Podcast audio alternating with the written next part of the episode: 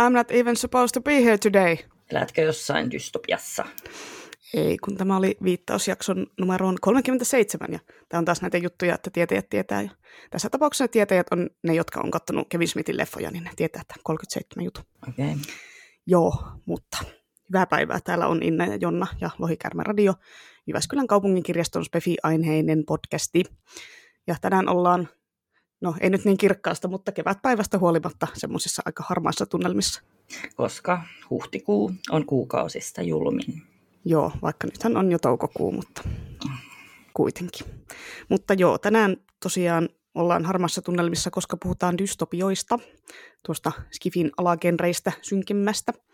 Toki tietenkin dystopiat on, varsinkin zombi sellaiset, on olennainen osa myös kauhugenre, joten puhutaan vähän kauhujutuistakin ja keskustellaan mielenkiintoisimmista ja tylsimmistä dystopia-settingeistä ja tuttuun tapaan luetellaan suosikkiteoksia ja inhokkejakin saatetaan mainita muutama ja pohditaan tämän genren syvintä olemista tuttuun tapaan hienovaraisella tyylillämme ja kaikkea semmoista tehdään. Mutta ensinnä, mitä luet nyt osio? Mä jatkan minun monologia kertomalla, että minä luen tällä hetkellä John Ajvide Lindqvistin ystävällisyysnimistä uutuusteosta. Ihan super ihanaa, kun viimeinkin alettiin tätä kyseistä kirjailijaa suomentaa lisää. Mulla oli odotukset erittäin korkealla, koska sen aikaisempi tuotanto on ollut ihan huikeeta, mutta enpä onneksi joutunut tälläkään kertaa pettyä, vaikka on vasta suunnilleen puolivälissä tuota kirjaa. On tosi koukuttava, tosi semmoinen hitaasti rakentuva, sanoisin, että semmoinen erittäin Stephen King-mäinen siinä suhteessa. Ja vaikka se onkin siellä kauhuosastolla tämä kirja, niin toistaiseksi on ollut aika vähän kauhuelementtejä, enemmän semmoista ahdistuskarmeuselementtiä, ällötyskuumutuselementtiä. Ja joo, edelleen on Stephen Kingin Fairy Tail myös kesken, ei ole edennyt viime podcast-jaksosta yhtään, ja kukaan ei ole varmaan yllättynyt tästä.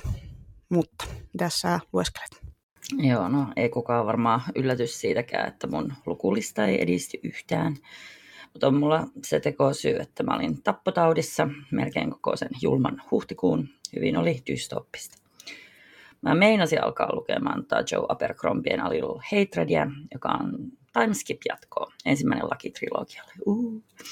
Mutta sen sijaan mä oon vaan itse asiassa naureskellut Terry Pratchettin The Ultimate Discworld Companionille. Se on semmoinen, löysin vahingossa tuolta, että se on semmoinen tietosanakirja kaikista näistä kiekkomaailman hahmoista ja merkittävistä aiheista. Paul Kitby on tietenkin kuvittanut sen ihanaa. Mulla on kanssa lainassa noin The Ankh-Morpork Archives, A Discworld Anthologit, volyymit 1 ja 2. Mä oon jo lukenut neljä viiten, mutta pienpähän piruuttani, koska on niissäkin niitä hienoja kuvia. Sillä tavalla vaan pidät niitä omassa hyllyssä. niin, Mieti, kun Oma kukaan muu ei saa lukea niitä eikä katsella niitä hienoja kuvia, kun Jonna vaan hilloo niitä. Tehkää varauksia. Niin, tehkää varauksia. Mutta joo, miten voitaisiin mennä tähän päivän aiheeseen, eli niihin dystopioihin. Ja puhutaan ekana vähän siitä, että mitä tämä koko genre nyt sitten tarkoittaa ja miten se määritellään. Mä lukuttasin Wikipediasta semmoisen tiedon, että sana dystopia tulee kreikan kielen sanoista dys ja topos, jotka tarkoittaa pahaa ja paikkaa. Eli aika sopiva termi minun mielestä mm. tälle konseptille, joka tarkoittaa siis yhteiskuntaa tai yhdyskuntaa, joka on epämieluinen tai pelottava.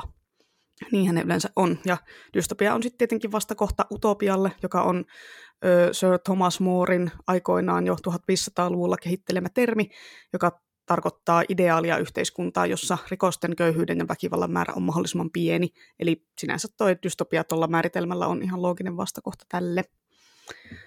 Ja itse aina kun kaseille genrevinkkaan ja puhun dystopioista, niin mä kerron siitä silleen, että se kuuluu tieteiskirjallisuuteen ja siinä kuvataan tulevaisuutta, mutta yleensä semmoisella vähän synkemmällä tavalla. Eli Dystopiossa yleensä ihmiskuntaa on kohdannut jonkunlainen tuho, ydinonnettomuus, sairaus, sota, ilmastokatastrofi, joku tämmöinen, joka on yleensä tappanut suuren osa ihmiskunnasta ja jäljelle jääneet ihmiset yrittää sitten sillä jotenkin selviytyä. Et esimerkkinä tästä nyt vaikka tänä keväänä kovin pinnalla ollut Last of Us, Last of Us, joo, just se. Last of Us, peli kautta TV-sarja, Mad Maxit, Walking Deadit, 12 apinaa, Justin Croninin Passage-trilogiaa, Stephen Kingin tukikohta ja näin edespäin. Ja sitten varmaan se toinen yleisen dystopiatyyppi on sitten semmoinen, missä ei ole välttämättä niin kauhean karut olot, kun sitten näissä post-apokalyptisemmissa, post-apokalyptisemmissa settingeissä, eikä se pääpointti ole niinkään se hengissä selviytyminen jossain karussa ympäristössä, vaan niissä on enemmän sellaisia poliittisia teemoja. Kansa on jakautunut kahtia sortajiin ja sorrettuihin vapaisiin ja orjuutettuihin köyhiin ja rikkaisiin, ja siellä monesti on kiellettyjä asioita ja kansaa hallitaan valvonnalla ja pelolla. Että tästä nyt esimerkkinä esimerkiksi just Handmaid's Tale-sarja ja kirja Nälkäpeli vuonna 1984, Uljas uusi maailma, Fahrenheit 451 ja niin edelleen. Joo, ja siis onhan niin kuin aika iso osa fantasioistakin jotain dystooppista. Aina siellä soditaan ja ihmisoikeuksia ei oikeastaan kellään. Kansalaiset on tyyliin niin kuin maaoria ja rotuja erotellaan tämmöisessä maailmassa, mutta yleensä ne niin kuin peilaa keskiaikaa ja sen kultaisia arvoja, eikä koita rakennella nykyaikaa tai lähitulevaisuutta, niin mä kestän sen dystooppisen homman paljon paremmin. Mm, ja jotenkin itse fantasia maailmassa, jos ollaan, niin itse mieluummin käytän niin kuin muita termejä kuin dystopia, että jotain grimdarkia tai dark fantasia, jos se on semmoista synkkää, että niin kuin en, en ehkä käytä sanaa dystopia sitten siinä fantasian yhteydessä. Niin, ymmärrän sillä genrenä, mutta tuota toisaalta mä mm. nyt en lue niitä dystopioita, niin mä sitten tuota... Hyvä, että tehdään dystopia jakso, kun sä et lue dystopioita. No niin, itse päätit taas tämän aiheen. Kun... Joo, ihan, ihan tälle diktaattorimaisesti päätin vaan. no niin, despotti. no ei, dystoppi, despotti, mikä tämä nyt on. Joo, olen, olen dystoppi. no niin, joo, mutta muistatko sä, mikä sun ensimmäinen dystopiakokemus on ollut, tai niin kuin, että mikä sun mielipide tästä kentästä on sille ylipäätään? Jaa, mielipide on aivan, no, se tulee kyllä ilmi. Mutta tota, olisiko mun ensimmäinen dystopiakokemus varmaan joko Pilmaan pikkuaasi, mutta mä, tai siis luultavasti Pilmaan pikkuaasi, mutta mä en ihan muista kumpi tuli ensin se vai Narnia joka tapauksessa mä silloin järkytyin, että miten jotain kansalaisjoukkoa tai vähemmistöä kohdeltiin ja alistettiin pelolla ja ilkeydellä ja mä olin ihan pöyristynyt tästä epäoikeudenmukaisuudesta. Ai kauhea kyllä herätys karuun todellisuuteen lapselle, kun kaikkia ihmisiä ei kohdellekaan kivasti. Niin. Oli, oli. Niin, tai en mä tiedä lapsena, oletan, että lapsena luittan, etkä, etkä tuossa niin pari vuotta sitten. Eikö tätä jaksoa varten tuossa äkkiä tsekkasin. Mm. Joo, joo itse joudun oikein silleen miettimään, että mikähän se nyt olisi sitten se ihan eka, että kyllä nyt eka dystopia, minkä mä oon sille erityisesti niin hahmottanut genrensä edustajaksi, niin varmaan ollut yli Mad Max-leffat. Ja sitten tietysti Klaani TV-sarja, mä oon molemmat nähnyt joskus silloin Ysärillä. Ja kirjoista tietysti tuli Kingin tukikohta luettua kanssa silloin samoihin aikoihin silloin Ysärin loppupuolella, kun eihän siihen aikaan siis ollut mitään YA-dystopioita. Että mä laitoin tota, hakusanaksi meidän kirjastojärjestelmään dystopiat ja osastoksi nuoret, niin vanhin kirja on Susanne Collinsin nälkäpeli vuodelta 2008, että sitä ennen ei niin kuin, kun nuorten kirjallisuuden puolella ei ole asia sanotettu dystopiaan mitään. Onhan niitä nyt varmaan ollut jotain semmoisia sitäkin genreä edustavia, mutta kyllä se sieltä alkoi. Tosin itse luin, luin nälkäpeli vasta 2012, kun se leffakin oli tullut, mutta joo, puhutaan näistä nuorten kirjoista ja nälkäpelistä vähän, vähän tuonempana lisempää. Joo. Joo, mua tosiaan eniten vituttaa dystopioissa se, että niitä on niin helvetisti. Niin, no to, mä ottelen ton nimistä Pasa ja Atpo-kirjaa, että eniten vituttaa dystopioissa. Ja mä en niin kuin, siis sä oot kyllä tosiaan sisäistänyt tämän jaksoidean, kun sä koko ajan tällaisia arvotuksia. No ne oli ne tyypit, joilla oli niitä eniten vituttaa asia X-huumorikirjoja, että se oli joskus kymmenen vuotta sitten hirveän hauska läppä. Okei, okay, mä oon taas missannut tämän älyttömän hauskan läpän. Jos oli niin hauska läppä, että siis, et uskokkaan, joo. Ehkä mulla on joku hämärä muistikuva, mutta joo, niin siis tämä mun vitutus, pardon my suomi, mutta niin, että kyllä mun mielestä jotain varoittavia esimerkkejä tietenkin saa ja kuuluu olla, mutta jos niin kuin meidän koko melkein koko lähitulevaisuus tai vaihtoehtotodellisuusgenre on jotain, missä tämä maailma on vaan mennyt kurjempaan ja typerämpään ja ilettävämpään suuntaan. Ja mulle niin kuin alkoi riittää jo ajat sitten. Että mun mielestä kirjojen ja viihteen tarkoitus on myös tuottaa ihmisille ideoita. Ja jos niin kuin meidät kyllästetään tällä niin kuin joka ikisessä välissä tähän mielikuvaan, että heti kun tulee ydinsota tai, tai mikä vaan epidemia, niin täällä puistoissa alkaa lönkyttää lauma jotain verenhimoisia ja väkivaltaisia kannibaaleja, muun muassa naapuri Erkki kyllä mä niin pelkään, että jopa niin saattaa tapahtua. Vaikka muuten tämä on mun mielestä niin kuin epätodennäköistä, kyllä niin kuin yleensä ihmiset toimii aika normaalisti tuttuun tapaan. Muutenkin mä jaksan noin dystopiat paljon paremmin, jos siinä on niin kuin se joku tietty porukka, jota johdetaan sillä pelolla ja ilkeydellä. Joku fanaattinen auktoriteetti, mitä nyt nykymaailmassakin näkyy joku puolella, mutta sitten taas on niin kuin porukasta osa porukasta elelee niin kuin ihan ihmisarvosta elämää jossain kaukaisessa utopiassa tai johonkin tämmöisessä, tämmöisessä kauniissa maassa, niin kuin siinä Mad Max kolmosessa oli se joku siellä kaukana, johon kaikki sitten pyrkii ja se on semmoinen niin kuin unelma, niin, niin, niin ihmiset mun mielestä tekee, ei ne nyt vaan kestä sitä dystopiaa ja länkytä siellä ja syö toisia ihmisiä. Tosiaan, että jos se koko maailma on täynnä kuolaavia väkivaltaisia troglodyyttejä, niin, niin kuin huoh. Että minä en tiedä, oliko tämä nyt mukaan maapallo ja ihmiskunta, missä tämä ydinsota tapahtui, että mihin se ihmisyys ylipäätään katosi. Että eikä nyt luolamiehetkään toisiaan syönyt heti, kun paha paikka tuli eteen, niin miksi sitten nykyihminen? No itse asiassa mä vähän googlettelin, ja Neandertalin ihmiset kyllä harjoitti kannibalismia, mutta ne ei harjoittanut sitä niin kuin ravitsemustarkoituksiin, vaan muista syistä, josta ei ole ihan varmoja. Että saattoi olla joku hautaamisrituaali, vihollisen kukistamiseen liittyvä juttu, mutta ilmeisesti ihminen on ravitsemuksellisesti niin huono saalis ja niin köyhä, että siihen ei niin kuin kannata turvautua. Voi ehkä jossain äärimmäisessä hädässä, jos ei ihan mitään muuta ole, niin sitten voi sit sieltä no niin. saa vähän sustenanssi. Niin. niin, kyllä mä tämän ymmärrän. Ja ehkä ne oli jäänyt jumiin johonkin vuoristoon ja nälkä yllätti sitten. Mm, ehkä. Mä olin itse taas jotenkin kans vähän aiemmin aiemmin silleen jotenkin toiveikas ihmiskunnan suhteen, että eihän me nyt ihan niin hirveitä ole, mutta kun oli tämä viimeisin pandemia, niin jouduin ehkä myöntymään siihen, että no ihmiset on enimmäkseen täysin hanurista, että aiemmin olisin ollut just tota mieltä, että ne on melko epärealistista, että heti kun tulee joku tuommoinen vähän yhteiskuntajärjestystä hetkauttava asia, niin ei nyt väki saman tien paniikkia olla hamstaravessa paperia ja maalittaa ihmisiä someessa joksikin pikkukylän covid-levittäjiksi, ja, mutta oli totaalisen väärässä. Et aivan saman tien meni osa jengistä ihan jengoiltaan ja alkoi vaatia valtiolta ties mitään matkustuskieltoja ja pakkolakeja ja ihan varma oli niin nurkan takana kannibalismia ja julkiset teloitukset. No eikä ollut. Siis tota iso osa ihmisistä niin kärsii kotona ihan rauhassa, eikä mun mielestä edes nämä hulluimmat turtiaiset lähtenyt mihinkään ihmissyöntilinjalle. Että siis vessapaperia, kyllä ne varmaan mussutti siellä massut täyteen, koska mikään muu ei selitä sitä älytöntä hordaamista, mutta mun mielestä vaan siis tämä korona toi sieltä someluolistaan näkyville nämä jotka nyt siellä muutenkin mellastaa omassa rauhassaan, mutta nyt ne vaan tuli sitten sieltä niin jotenkin rohkaistu tulemaan esille. No kyllä tuntuu, että se oli välillä aikamoista sekoilua se alku, alkuaika varsinkin, vaikka tietenkin nyt suurin osa porukasta käyttäytyy sille järkevästi, eikä ala hamstraamaa, eikä vouhkaa somessa jotain salaliittoteorioita, niin silti.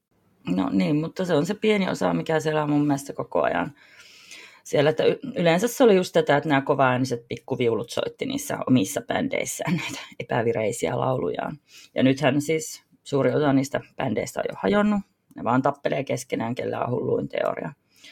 Mutta siis joo, siis kyllä siis tämä dystooppinen ulottuvuus näkyy siinä, että siis nämä olemassa olevat ja muhivat nämä rakenteet ja taustahommat, eli korruptoituneet vallanpitäjät ja sitten tämä ääripiireissä tämä oikein lainehtiva tiedevastaisuus ja jatkuvat niin terveydenhuolto- ja mielenterveyssäästöt, niin näähän räjähti silmille ymmärrettävästi ympäri maailmaa.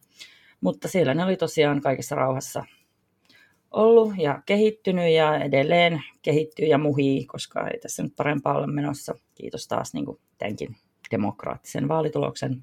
Että kyllä se varmaan se seuraava kriisi taas ajaa siihen vessapaperin syöntiin ja rakoitusvastaisuusepidemioihin ja somelynkkauksiin, mutta samalla kyllä taas suurin osa ihmistä elää ihan normaalia elämää kiltisti enemmän tai vähemmän eristyksissä ja samat valtarakenteet yleensä pysyy, ellei nyt sitten ihan syyllistää tämmöisiin trumppimaisiin ylilyönteihin, joilla on pakko tehdä jotain. Mm, niin, no seuraava pandemia odotellessa, että siihen nyt ei varmaan taas kauan mene, että en mä tiedä opitteko tästä pandemiasta yhtikäs mitään, en, ei tunnu siltä. No mm, niin, toisaalta, toisaalta veikkaan, että opittiin aika paljonkin, että se on sen verran tuoreessa muistissa. Sitä mä en kyllä käsitä, että minkä takia meidän niin kuin, terveydenhuoltohenkilöstö ei lait, laiteta heti priimakuosiin nyt, kun pystytään. Että siis ihan jotain järjetöntä säästelyä taas. No hei, siis se on ammatti naisvaltainen ala myös, niin eikä se nyt ole ihme. Plus sehän on kallista, se maksaa rahaa. No, että siis niin kuin, tehtaavatkin ne hoitsut vaatia lisää rahaa niin kuin, ja lisää liksaa ja kaikkia näin tämmöisen paheneman talouskriisin aikoina. Kannattaisi vähän ajatella muitakin ihmisiä. Niin, niin nehän oli ne ainoat, jotka oikeasti kunnolla teki duunia se epidemia aikana, niin että nyt sitten naristaa. Ja mm. Ne on vähän niin kuin äitejä, että ei niille mitään kunnon palkkaa voi maksaa, että nehän tekee tätä ihan tällainen sydämensä hyvyydestä. Mutta joo, no siis kyllä nyt sentäs etätapahtumat ja etätöitä löi itsensä läpi ihan etätyöt, mitä mä puhun. niin kuin ihan täysillä tässä parin vuoden aikana. Ja muutenkin asiat hoituilee niin kuin ilman turhia kontakteja, että siitä voi hyvin jatkaa. Kainen sairaanhoitajakäynnitkin sitten hoituu sillä videoyhteydellä, hoituuhan ne jo nyt. Voidaan mm. ottaa näytteet kiinni ja analysoida noilla kotitesteillä. Joo, laitetaan jokaisen taloyhtiön tai pihaa yhdet semmoiset laboratoriovehkeet ja netissä on sitten video, että miten niitä käytetään, että voitte itse diagnosoida, säästetään tässä rahaa taas. Ja, kyllä. Ja siis oikeasti, jos ne jatkaa tuota hoitajien kurjuutusta, niin aika nopsaan pitää tämä projekti tehdä. Mm, niin, no toivottavasti kukaan päättäjä ei kuuntele tätä, että ei saa tästä hyviä ideoita. no parempi se kuin, että ei mitään taas tehtäisi. Mutta joo, mm. niin, niin toinen mun inhoke dystopioissa on, että siis ne tosiaan pystyy ahistamaan pientä ihmistä ihan hirveästi. En mä edes lähde lukemaan sitä orjatartasi. Vaikka monet on sanonut, että ei se kirja ihan niin kauhean ole kuin miltä se kuulostaa ja mutta siis kun ei tämä laini varsinaisesti maa inspiroi, että niin kun, ei ole niin paha kuin miltä se kuulostaa. Uu, menen heti lukemaan. Kyllä mä jätän aika paljon muutakin maailmankirjallisuuden klassikkoa lukematta niin huomattavasti huonommista syistä. Niin ei, ei mun tarvitse lähteä tähän. Ja sitten kun nämä on just yleensä tätä, että missä nämä poliittiset teemat kulkee niin omiin vääjäämättömiin loppuratkaisuun, kun mä oikeastaan oletan, että mekin tässä päädytään tollasiin, jos niin kuin kukaan ei tee ajoissa mitään, niin mä pelkään tota, kiitos ihan tarpeeksi jo ihan tässä normaali arkielämässä, että en mä jaksa lukea, miten mun pahimmat pelot käy toteen. Tota, niin tuli mieleen tuosta, että Margaret Atwood, siis sehän ei tykkää käyttää termiä skifi niin kuin omasta tuotannosta, koska se ei tee mielestä tieteiskirjallisuudeksi. Atwood sanoi, että esimerkiksi orjattaresi se on spekulatiivista fiktiota, koska kaikki sen kirjan tapahtumat on joko tapahtunut historiassa jossain päin maailmaa tai on tapahtumassa tai muuten tekeillä juuri nytkin. Sairaan masentavaa. Hmm. Me käytetään tätä termiä spekulatiivinen fiktio eri tavalla, eli me sitten tarkoitetaan sillä kaikkea kummaa ja erikoista maagisesta realismista siihen skifiin. Mutta näin. Joo, kyllä mä ostan tuon Atwoodin perustelun sinänsä, mutta joo, kyllä toi spe- spekulatiivinen fiktio on niinku kun se on, niin kuin, tarkoittaa sitä sateenkaaritermiä silleen niin kuin fantsulle, skifille, kauhulle ja tämmöiselle, niin en mä sitä oikein rupea käyttämään jotenkin eri tavalla. Mutta no, Atwood, Atwoodilla on sen verran paljon merittejä, että hän saa käyttää sitä ihan, ihan silleen, niin kuin hän itse haluaa. Joo, suomme hänelle tämän, vaikka tota, olisihan se tietenkin kiva, jos se ensi kerralla kysyisi meiltä toisen mielipiteen ekana. Mm, joo, joo, kyllä voisi Atwood kysyä meiltäkin ensin. Mutta joo, sama, sama homma, että kuten mä aiemmin joskus täällä sanoin, niin mä jätin ton Handmaid's Talein kakkoskauden kesken, kun se alkoi mennä liikaa semmoisen naisten kidutuspornon puolelle ja ahisti liikaa. Ja just, että ei se kirja ole niin paha kuin se sarja, mutta ei se kyllä ole semmoista niin kuin hyvää mielen matskua.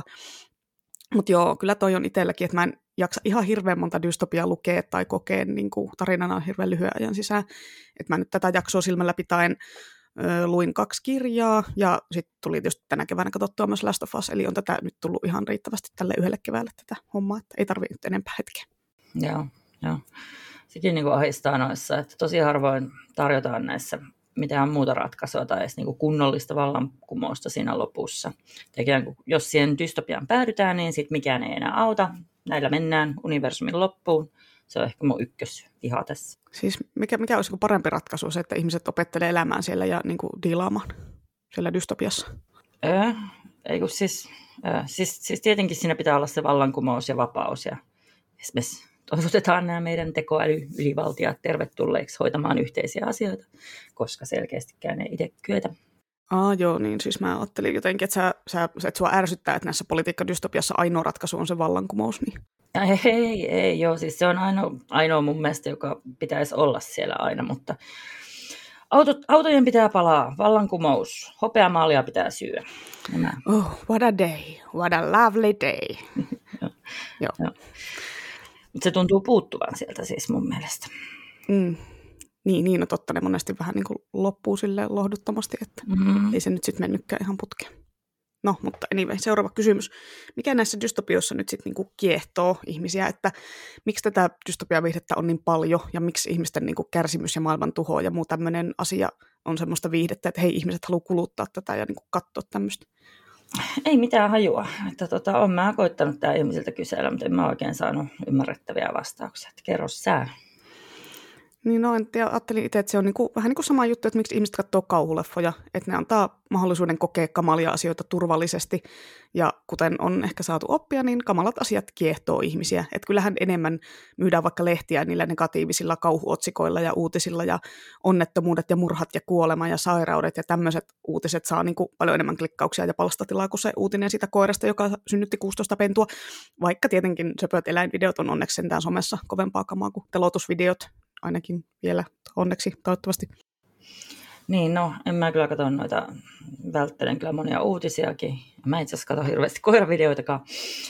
Mutta ehkä niin, tässä on varmaan se ero, että kun mulle se turvallisuuden tunne tulee niistä, no vaikka onnellisesta lopuista tai ylipäätään niin kuin jonkinlaista muutoksesta parempaa, että en mä kyllä, en mä koe oloni yhtään turvalliseksi katsella niin kuin edes viihteen muodossa tämmöistä maailman vaipumista ankeuteen ja apatiaan ja tota, niin sitten on vielä erikseen tämä väkivaltaporno, joo, siis se aiheuttaa ihan fyysisen pahan olon, vaikka on tullut kyllä katsottuakin joskus.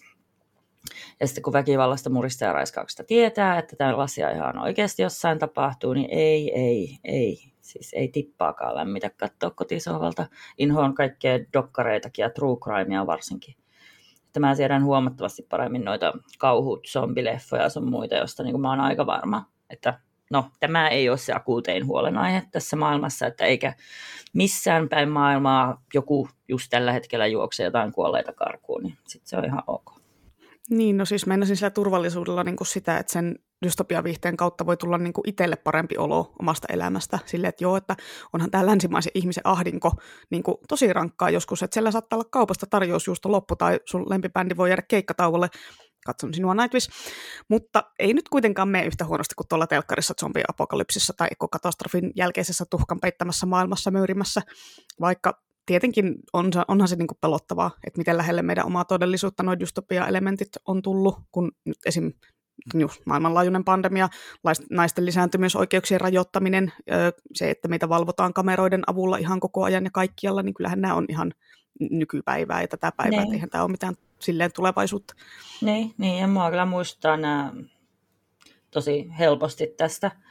Ja no siis niin, oikeastaan ärsyttävintä tässä on, että just tämä tämänhetkinen aikakausi, tämä, niin tämä meidän hyvinvointiin pyrkivä yhteiskuntajärjestys, tämänhetkinen tämä tiedon ja viihteen saatavuus, niin se on varmaan parasta, mitä maailmassa on niin kuin kellekään tarjolla ollut ja tulee luultavasti olemaan vielä kun miettii, että mun sukupuolella ja mieltymyksillä ja vaikka fysiikalla, niin mä varmaan, siellä, varmaan eläisin ihan sysipaskaa elämää niin kuin kaikkina aiempina aikakausina. Silti me ei kuitenkaan missään utopiassa vielä eletä. Niin, no sinänsä jos me ajatellaan ihmisiä 200 vuotta sitten, niin kyllähän tämä niin kuin ehkä voisi vaikuttaa heille niin kuin utopialta. Ja niin kuin, olisiko sulla sitä, aikaisempina aikakausina, niin kuin, olisiko sulla sama fysiikka ja samat mieltymykset, että jos sä olisit elänyt vaikka 50-luvulla, niin sä et tietäisi kuule tietokonepeleistä mitään. Että sä olisit siinä vaihtoehtotodellisuudessa oikein semmoinen perinteinen pullantuoksunen kotirova ja olisit ihan tyytyväinen elämässä. Ehkä. Äh, no siis joo, täysin mahdollista, että olisin kotirouva, mutta tota, kyllä mä varmaan napsisin kilokaapalla valiumia ja olisin sairaankateellinen mun aviomiehelle, joka olisi luultavasti joku kirjailija. Ja sitten ehkä korkeintaan pääsisin hänen kautta jotain mun pöytälaatikkokirjoituksia tai jotain vastaavia sitten niin kuin julkaisemaan. En mä siis mun mielestä vaikea uskoa, että nauttisin siitä. Tai jos nauttisin, niin olisiko se tyyppi ollenkaan mä. Että mun mielestä se olisi ihan ventovieras ihminen ja oman kuppikuntalaiskulttuurinsa tuotos. Mm. Ja tota, mulla oli joku pointti ennen kuin aloit metafyysiseksi. Tota, niin mä olin sanomassa sitä, että kun ei tässä Skandinaaviassa edes missään utopiassa vielä eletä. Ja kun koko ajan on just noita sun mainitsemia valvonta- ja kurinpitosuuntauksia ja oikeastaan tällaista kokeilumieltä kurjuuteen ja muka talous ei kestä kunnollisia palveluita, vaikka siis oikeasti rahaa liikkuu ennennäkemättömiä määriä ja summia tietyissä piireissä. Sitä rahaa ei vain näköjään pystytä käyttämään mihinkään niin kuin ennaltaehkäisevästi tässä nykysysteemillä ja sitten se kasaantuu ihan ihmepaikkoihin, että siis mitä luultavimmin tämän parempaa ei koskaan saada että this is it, kunnes joku ilmastonmuutos tai korporaatiodystopia sitten tulee ja tuhota lopullisesti. Että hirveätä ihmiskunnan tuhlausta, minkäs teet? Ja tämmöisistä mm. pitää vielä lukeekin. Tuntuu, että ne on niin kuin itseään toteuttavia ennustuksia kohta. Niin, onhan se ihan silleen totta, että niin kuin, eihän tämä nykyaika tilastollisesti ole niin kamalaa kun katsoo niin vaikka lapsikuolleisuuden niin kuin määrää tai väkivallan ja sotien määrää, keskimääräisen elinaika odotteen niin kuin jatkuvaa kasvua, kaikki tämmöiset on, niin kuin, että koko ajan on niin kuin mm. vähemmän näitä asioita kuin 100 vuotta sitten tai 50 Mitä? vuotta sitten ja näin, vaikka se niin kuin tietenkin kun se tulee uutisten kautta niin lähelle, että sä kuulet kaikista, että siellä on Sudanissa tämmöistä ja siellä on tuolla maailmaa tämmöistä, niin ehkä sä niin kuin 100 vuotta sitten tiennyt edes näistä asioista. Että et ei niin tavallinen ihminen kuullut koko ajan joka paikassa näistä. Niin, mutta toisaalta siltikin niitä oli silloin siellä, eikä silloin sata niin. vuotta sitten tavallinen ihminen käy joku rauhavas, niin eipä se nyt mitään iloista elämää elellyt. Mm, niin, niin. Ratoja rakennettiin oikeasti siis sillä, että ne työläiset eli maakuopissa perheinensä sen radan varrella ja ne teki 16-tuntisia työpäiviä ja nukkui ehkä viisi tuntia yössä. Niin, no katsotaan 50 vuoden päästä, sitten palataan tähän, että sitten me mietitään, että miten me pärjättiin silloin vuonna 2020-luvulla. Niin, siis sehän oli aivan, työpäivä. Sehän oli ihan hirveätä ja niin kuin, että aivan niin kuin ankeita dystopia kurjuutusta oli koko 2000-luku. no niin, no siis näin, siis mun mielestä, että koko ajan pitäisi parempaan pyrkiä eikä huonompaan. Niin, no joo, en nyt tiedä, katsotaan nyt mihin tämä nyt sitten menee, kun katsoo, että millainen persukokkare-hallitus saatiin, että köyhät kyykkyjä Suomi suomalaisille, koska Jeesus. Näin. Joo, niin. Nämä on järkeviä perusteluja. Niin, vaikka onneksi nyt ei onneksi täällä olla sentään ihan siellä Amerikan meiningissä, nimittäin alkaa toi Jenkkilän monien osavaltioiden meno olla oikeasti tosi pelottavaa, että kun kielletään niin kuin abortit ja tyylin dragshowt ja sateenkaariaiheesta kertominen lapsille ja kaikki, kaikki vaan kielletään, että nyt toivo, pakko vaan toivoa, että se aaltoliike lähtee toiseen suuntaan jossain kohtaa, kun huomataan, että no eihän tämä nyt toimi mitenkään tämmöinen, että kaikki vaan kielletään. Niin, no sielläkin se on ollut meneillään pitkä aikaa ja sillä ei mm. saada kunnon stoppia. Ja siis oikeasti, että jos se toimii tarpeeksi isolle osalle porukasta, niin sitten ne muut voi vaan niin kuin tuhota tai häivyttää vankiloihin ja eheytysleireille, että easy peasy. Mm, siellä se Amerikassa se seuraava dystopia, tuommoinen valtio kytee minun mielestä. Niin. Että joo, niin kuin, että nyt kun mä oon kirjoitellut tätä jaksoa, niin tajun, että ei mulle tule todellakaan missään kohtaa parempi olo omasta elämästä näiden dystopioiden kautta, kun ne päinvastoin koko ajan muistuttaa näistä pinnan alla kytevistä katastrofin siemenistä, jotka saattaa aika helposti ja nopeasti tuhota tämän meidän skandinaavisen hyvinvoinnin, että jos vaan niille annetaan liikaa ääntä ja sijaa. Ja siis todellakin se tuhoilee sitä niin kuin niissä muissa maissa heti kun silmä välttää. Että tota, näin. Tai sitten vaihtoisesti mulle tulee turvaton olo, kun liioitellaan ihmisten raadollisuutta ja maalaillaan sitä mukaan vääjäämätöntä ihmiskunnan alennustilaa että en mä tiedä, mulla on varmaan enemmän luottamusta ihmisiin kuin näillä monilla dystopioiden tekijöillä, mutta sitten taas aika vähän luottamusta tähän vallitsevaan systeemiin, joka ei kyllä mun mielestä ihmistä halua palvella. Että niin itse asiassa saatan olla pahalla tuulella koko tämän jakson, kun pitää näistä puhua. Saat olla, kuulostaa siltä, että olet pahalla tuulella. No, mutta tämmöisestä pelkäämisestä ja ahdistamisesta tuli sitten ehkä seuraava aihe, eli tämmöinen kun dystopia ja kauhunen yhteen sopii, eikös vaan? Mm, kun nämä tämmöiset zombiapokalypsit ja muut tämmöiset postapokalyptiset hommat näillä yliluonnollisilla elementeillä höystettynä on aika lailla semmoista dystopiaa, kauhun peruskauraa. että esim. Nyt vaikka Justin Croninin The Passage-trilogia, siinä on semmoiset vampyyriviruksesta sairastuneet ihmiset, ne lastaa ja tappaa porukkaa ja sitten se jäljellä oleva jengi on linnoittautunut muurin taakse valoheitinten ikuisten kajon antamaan näennäiseen turvaan. Et eka osa on suomeksi semmoinen kuin ensimmäinen siirtokunta, ihan kauhea toi nimi, en tykkää yhtään, en tiedä, en tiedä tosin millä olisin itse The Passage-sanan suomentanut, mutta kuitenkin mutta tosi hyvä kirja on, kannattaa lukea koko trilogia. Ei kuulosta ollenkaan mun jutulta. No, tää, no, tää ei, no niin, no, kyllä Joo. mä voisin tätä sulle suositella. Tää, tää on, tässä on vähän keksitty myös sitä pyörää uusiksi. Tässä ei, tää ei ole niin kuin, tämä on semmoinen hyvin monipuolinen ja sijoittuu pitkälle ajalle ja siinä on, tulee niin kuin muutakin asioita eteen kuin vaan niitä mörköjä. Okay. Mutta joo, ja sitten tulee mieleen Richard Mathesonin vampyyriapokalypsikirjaan perustuva, no ehkä leffana paremmin tunnettu tarina I Am Legend. Ja sitten tietysti Purge-elokuvat sieltä kauhuhyllystä löytyy, että kun niissä ideana on se, että yhtenä yönä vuodesta saa seuraamuksitta sekoilla ja tappaa porukkaa ja muu. Aika eletään siivosti lakeja noudattaen, eli tällä tavalla niin kuin saadaan rikokset pois maailmasta, kun niitä saa tehdä yhtenä yönä vapaasti ja muulloin sitten ei saa. Et mä en ole itse katsonut näitä purkeja, näin ole oikein minun makuun tämän tyyliset. No, ei todellakaan, ei, ei. Niin mä en sitten tiedä, että onko se, onko se yhteiskunta niin kuin miten dystooppinen sitten se loppuvuoden ajan, mutta kyllähän toikin nyt menee tähän tämmöiseen yhteiskuntadystopian genreen. Ja tietysti sitten zombileffat ja muut tämmöiset teokset tippuu tähän kategoriaan, vaikka välttämättä siellä ei olekaan se koko yhteiskunta ihan romahtanut vielä sen zombiaallon myötä, vaan eletään siinä niin kuin alkuvaiheessa mahdollisesti. Mm-hmm.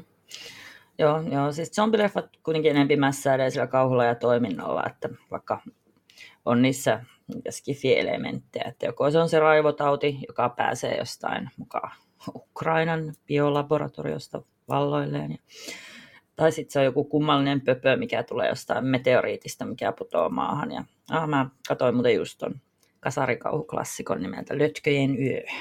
Ja suosittelen, että ette menisi maistelemaan niitä meteoriitteja, varsinkaan jos ne liikkuu. Mm, niin, eli ne on jotain voodoo-zombaja, mutta on ne kyllä aika...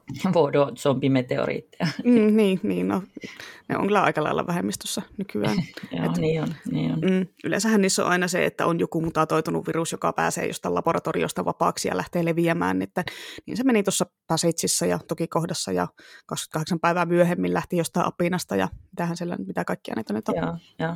joo 28 päivää myöhemmin niin oli kokeita oli niillä apinoilla tekemässä ja sitten tyhmät luonnonsuojelijaa-aktivistit meni ja päästi ne apinat vapaille. Oi heitä, oi heitä mm. tyhmiä luonnonsuojelijoita. Mm. Joo, mä kyllä tykkään itse tuosta dystopiakauhusta, vaikka no ei ole ehkä semmoinen ihan mun suosikkialagenre. Että se menee ehkä enemmän paremmin semmoisena action-viihteenä, kun niissä zombie mutatoitunut hirviöleffoissa on monesti niin sitä, että juostaan kauheasti, ammutaan aseilla, räiskitään, verta lentää ja näin poispäin. Että ne ei ole oikeastaan silleen pelottavia, että ne on enemmän toimintaleffoja. Ja ainahan niin kuin näissä on käytetty sitten myös sitä, tai hirveän usein näissä käytetään sitten myös sitä twistiä, että hei ne zombit ei olekaan ne pahimmat jutut tässä maailmassa, vaan se ultimate hirviö on kuitenkin niin kuin se terve ihminen, joka sitten alkaa sekoilemaan vallanhimoissaan tai missä lie. Että varmaan mm. tälleen käy myös Walking Deadissä, kun en ole sitä, en ole sitä kattanut, kun vaan niin kuin tyyli ekaan puolitoista kautta tai jotain, mutta loppuvaiheessahan, niin pitkään jaksoa. Huh, niin, huh, loppuvaiheessahan ne alkoi olla vaan sitä, että ne ihmiset sekoilee siellä keskenään, että zombit on niin, vähän sivu, sivuroolissa. Niin ja sitten niin toi kaksi, just se 28 päivää myöhemmin, että kun siinä ne pari miespuolista hahmoa alkaa sitten seksuaalisesti ahdistella yhtä naista, koska siis tietenkin kesken jonkun tämmöisen kamalan piileskellään zombeilta rakennuksessa pitäisi olla hiljaa ja niin kuin pelätä siellä tilanne, niin sitten siellä ke- sen tilanteen keskellä on hirveän olennaista päästä harrastaa seksiä. Että niin kuin yeah right, mä, mä jotenkin osta tuota skenaarioa, vaikka tietenkin siinä nyt oli just se, että siinä nyt korostetaan sitä ihmisen pahuutta, että katsokaa nyt, miten tämä ihminen on se paha, eikä tuo zombi tuolla pihalla, mutta silti se oli jotenkin niin kuin... Joo, no siis siinä 28 päivää myöhemmin se oli mun mielestä tosi hyvä leffa, kun mä katson sen säännöllisesti. Siinä oli myös se ihmisen hyvyys. Oli mm, siinä. Joo, on se, on se hyvä leffa, ei, ei siinä mitään, mutta se oli vähän mm. semmoinen, että Hee? Joo, ja siis joo, mu, muakin jäi tosi paljon kiinnostaa tämä, että niin kuin sotilaille pitää olla naisia, vaikka sitten huumattuja alaikäisiä naisia, että mikä siis, mikä oikeasti juttu, tai onko tämä joku universaali juttu, että miesten tai sotilaiden pää ei kestä ilman vähintään raiskuuttelua, että jos näin on, niin kyllä mun mielestä kannattaisi miettiä uudestaan niin koko sotilasvarustelua, että kannattaako niitä miehiä ylipäätään sinne laittaa. Hei, ei kaikki miehet. No siis mun dystopia-video on täysin eri mieltä. Ja periaatteessa oikeastaan myös, kyllähän se on kaikissa sodissa, niin raiskaukset ihan joka päivästä tuolla, että tota, ihan mm. järkyttävää settiähän se on, mutta niin kuin mä, opetetaanko ne näillä hommilla, siihen, mikä tämä juttu on? Mm, totta. Joo, no sitten se, se kauhu osi, osiosta, mutta tota, nyt voitaisiin keskustella vähän siitä, että minkälaiset niin kuin, dystopiatyypit, siis niin kuin, dystopiatyypit, siis sellaiset henkilöt, ei henkilöt, vaan. Joo, no mutta eniten sellaiset dystopiatyypit on eniten tai vähiten meidän mieleen ja mistä, mistä se johtuu, että mä nyt jaoin näitä dystopiatyyppejä vähän karkeasti tälle alagenreihin tälleen teemoittain, että mä nyt luetellaan näitä vähän tässä ja kerrotaan, että mitä ollaan mieltä. Että nämä nyt tietysti monesti niin kuin silleen overlappaa keskenään, vitsi, ihana anglismi. Joo, mä voin overlappailla sun päälle ihastuneita huokaa. Joo, anglismien arvostajat ry kokoontuu. Joo, mutta tosiaan siis samassa teoksessa voi olla useampia elementtejä näistä, mutta mä nyt jaon nämä tälleen, että jos nyt ahistaa liikaa, niin käskekää ja juristin soittaa mun juristille ekana mä laitoin listalle tämmöiset kilpailudystopiat, eli tämmöiset, missä siinä tarinan keskiössä joku kilpailu tai kisa tai joku, mikä pitää voittaa, ja sitten ihmiset laitetaan siihen silleen yleensä semivastentahtoisesti osallistumaan tai pakotetaan. Et esimerkkinä nyt vaikka sitten nälkäpeli Battle Royale, Death Race 2000, Running Man, Pierce Browning, Red Rising ja Kingin pitkä marssi. Joo, tämä on, tää on varmaan mun juttu. Mä en noista muista alagenreistä ehkä välitä, paitsi no kauhu- ja toimintamielessä. Mm.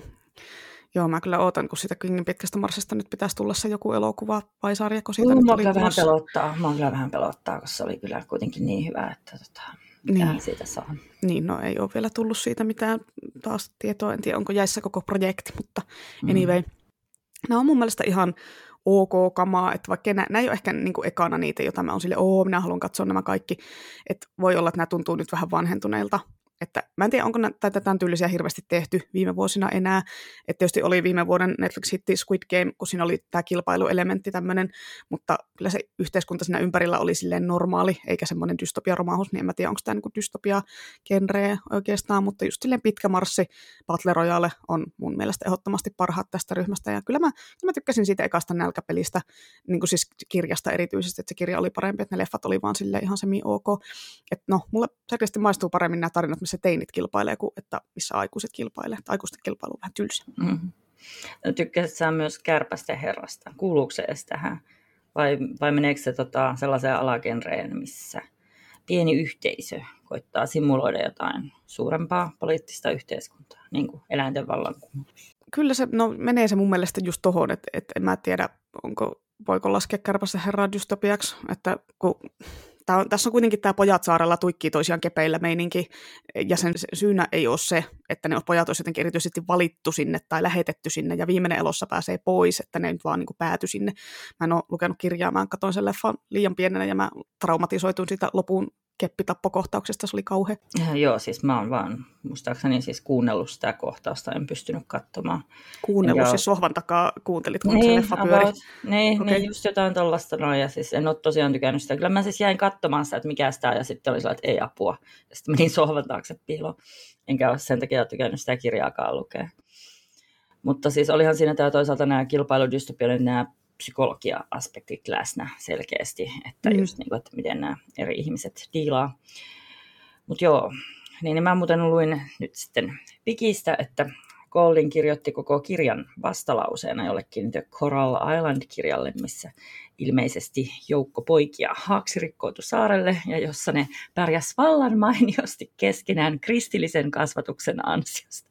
Mun mielestä aika ihanan karu vastalause. Joo, pakko arvostaa kyllä tätä, että, että tota, joo, kuulostaa, kuulostaa siltä, että kyllä se Jeesus unohtuu aika äkkiä tuommoisessa tilanteessa. Ja näin. Joo. Ja mullekin on myös parhaita näistä toi Battle Royale ja Pitkä marssi ja Running Man, ehkä paras Arska-leffa. Se Pierce Brownin eka kirja, eli se Red Rising, oli hyvä. Mä, mä en vaan välittänyt niistä jatko-osista, niin tota, koska se ei itse asiassa ollut enää tällaista pelielementtiä, niin sitten jäi kesken tämä sarja. Niin, siinä kävi vähän sama kuin siis nälkäpelissä, että se eka oli niinku semmoinen et- tietynlainen ja sitten se meni semmoiseksi politiikka vastaan Joo. rintadystopiaksi. Että joo, että mm. siis se oli tosi hyvä se Red Rising, että no, mulla on jäänyt loput lukematta itselläkin. Pitäisi ne ehkä joskus, tulispa siitä TV-sarja, niin tarvitsisi lukea niitä kirjoja. Siis mä muistaakseni luin sen toisen osan ja ehkä jopa, en ole varma luinko kolmatta. No joka tapauksessa. Mm. Mutta joo, ja sitten taas nälkäpeli, eli se leffa, mä en ole lukenut kirjaa, niin siis mä en tiedä, se tuntuu jotenkin naivilta näihin verrattuna. En ole varma miksi, en ole erityisemmin jaksanut analysoida. Mutta kyllä mä ne leffat katsoin loppuun. Mutta siis joo, mun mielestä on varmaan mun lempidystopia alagenre, vaikka niin kuin ahistaakin se raadollisuus ja ihmishengen löyhyys näissä, mutta toisaalta kuitenkin jonkin verran näissä tutkaillaan, että miten ihmiset käyttäytyy ääritilanteissa ja huomioidaan, että ne käyttäytyy eri lailla. No okei, okay, poikkeuksena tämä Running Man, joka ei ollut kyllä mitään, ei siinä ollut mitään hienoa psykologista aspektia, että se oli vaan semmoinen tosi viihteellinen, tosi TV-tappopeli, että näin. Joo, ei kyllä Richard Bachman harrastanut mitään hienoja psykologisia aspekteja. Mm, niin, joo, totta. Mä siis mä ihan säännöllisesti muuten unohan, että toi oli Kingin alun perin toi homma. Mä en muista, onko koskaan lukenut tota. Kyllä mä oon sen joskus lukenut, mutta enpä muista paljon mitään kirjasta, enkä kyllä leffastakaan, paitsi niitä yksittäisiä one-linereita, että he had to split. Ja mitähän se. Eikö muista noita? Joo, se Joo. kirjahan on todella erilainen kuin se leffa. Ihan että niin kuin se, se on tota, vähän karnevalisoitu se leffa-versio Mm. kyllä.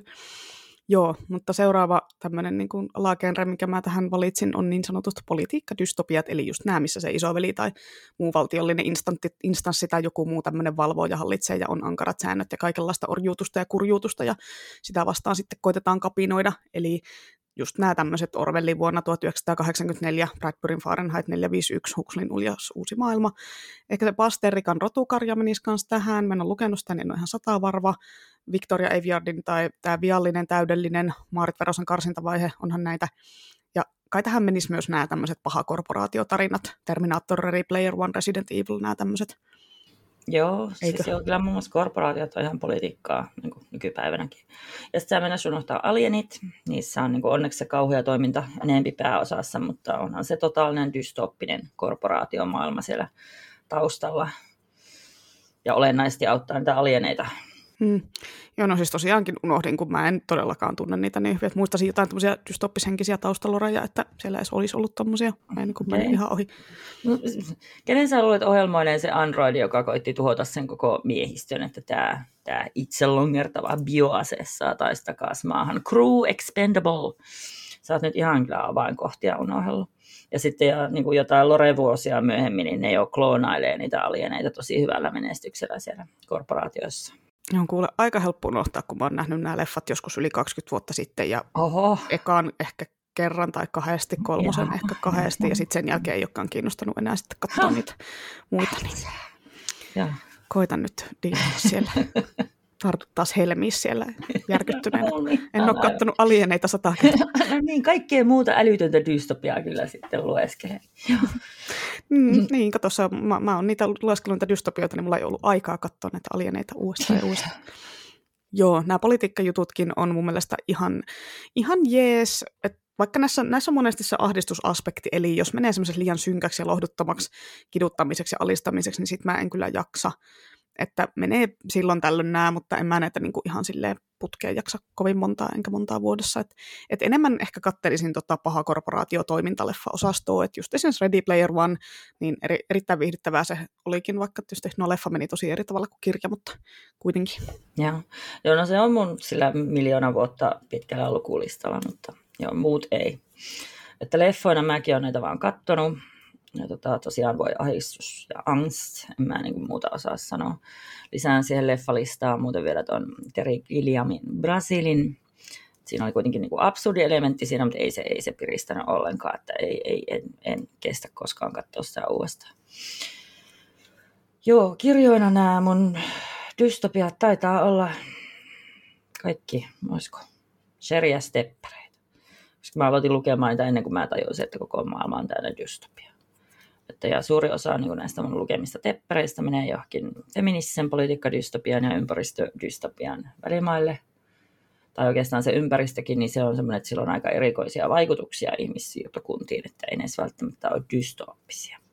Niin kuin se Ruohojen maan eläinkunta, jolla oli omituinen vaikutus, ja sitten Raising the Stonesin sieni, Joo, ja Beautyssä sitten sitä tulevaisuutta on koittanut se ekokatastrofi nimeltä ylikansotus ja kaikki kauneus ja magia on hävinnyt, mutta siis tosiaan siinä se kyllä tulevaisuus on sivuroolissa ja periaatteessa on aika matkailu fantasia. Mutta siis joo, niin kuin sanoin, että teppereitä on lukenut ja se dystopisuus tosiaan ahistaa mua, että kyllä mulla on niin kuin pari vuotta niiden välillä, enkä mä ole todellakaan kaikkia lukenut, että, mutta niissä on kuitenkin aina joku pyrkimys parempaa, että joka saattaa jopa onnistua. Sitten mä kans tässä mietin, että onko toi Ursula Le Guinin osattomien planeetta dystopia. Ja sitten otin selvää, niin ha, sen alaotsikko onkin, että ambiguous, utopia. Eli se onkin niin kuin epämääräinen utopia. Jaha. No niin, no joo, siis siinä sillä tarkkaillaan jotain vallitsevaa dystoppista systeemiä vähän niin kuin utopiasta käsiin, niin kuin Banksin kulttuureissakin on tämä. Mutta siis en mä kyllä olisi ensimmäisenä sitä vähän ankeita työleiriplaneettaa siinä utopiaksi kutsunut. No siis joo, sieltä puuttuu turhat sukupuoliroolit ja turha vallanjako, mutta niin kuin kyllä mun mielestä hyvässä utopiassa kuuluisi olla resursseja, ettei niitä tarvitse jatkuvasti puurtaa siellä eläkseen. Ja sitten resursseista tuli mieleen myös tämä ihana leffa Logan's Run.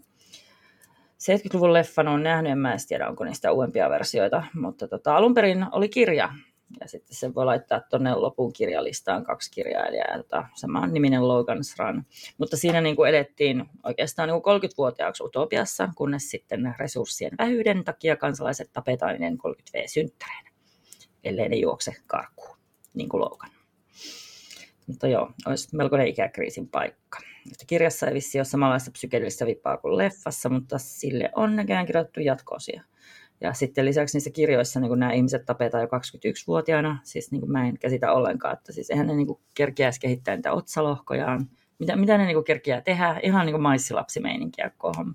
Joo, no on kyllä kieltämättä aika mielenkiintoista, että sille mukavaa lapsille, kun sun vanhemmat tapetaan ennen kuin oot päässyt edes teini-ikään, niin, jos, niin. jos siis mennään leffan mukaan, että jos sä elät 30 sinä nyt ehtii jonkun lapsen tehdä, mutta, mutta jos nyt mennään kirjan mukaan, niin ethän sä nyt 21-vuotiaaksi ei ihan hirveästi lisääntyä, vai onko resurssien vähyyden takia sekin kielletty, vai pitääkö lisääntyä heti, kun menkat alkaa 14-vuotiaana ruveta synnyttämään, niin. vai mitä, että kyllähän, se, niin kuin, kyllähän sillä sitä kansatusongelmaa ratkaistaan, että kukaan ei saa lisääntyä ja kaikki tapetaan, mutta kyllähän niin kuin, jos, jos se tarkoitus ei ole niin kuin vaan tuhota koko ihmiskuntaa, niin niin mikä siinä sitten on pointti. Joo, en mä, mä en niin ymmärrä ollenkaan, että mä koitin etsiä noissa synopsissa, että miten, se, niin kuin, että miten ne lapset kasvatettiin tai mitä ne teki, että ollaanko sillä tosiaan heti vähän paksuna paljon jaloin, kun ne menkat alkaa.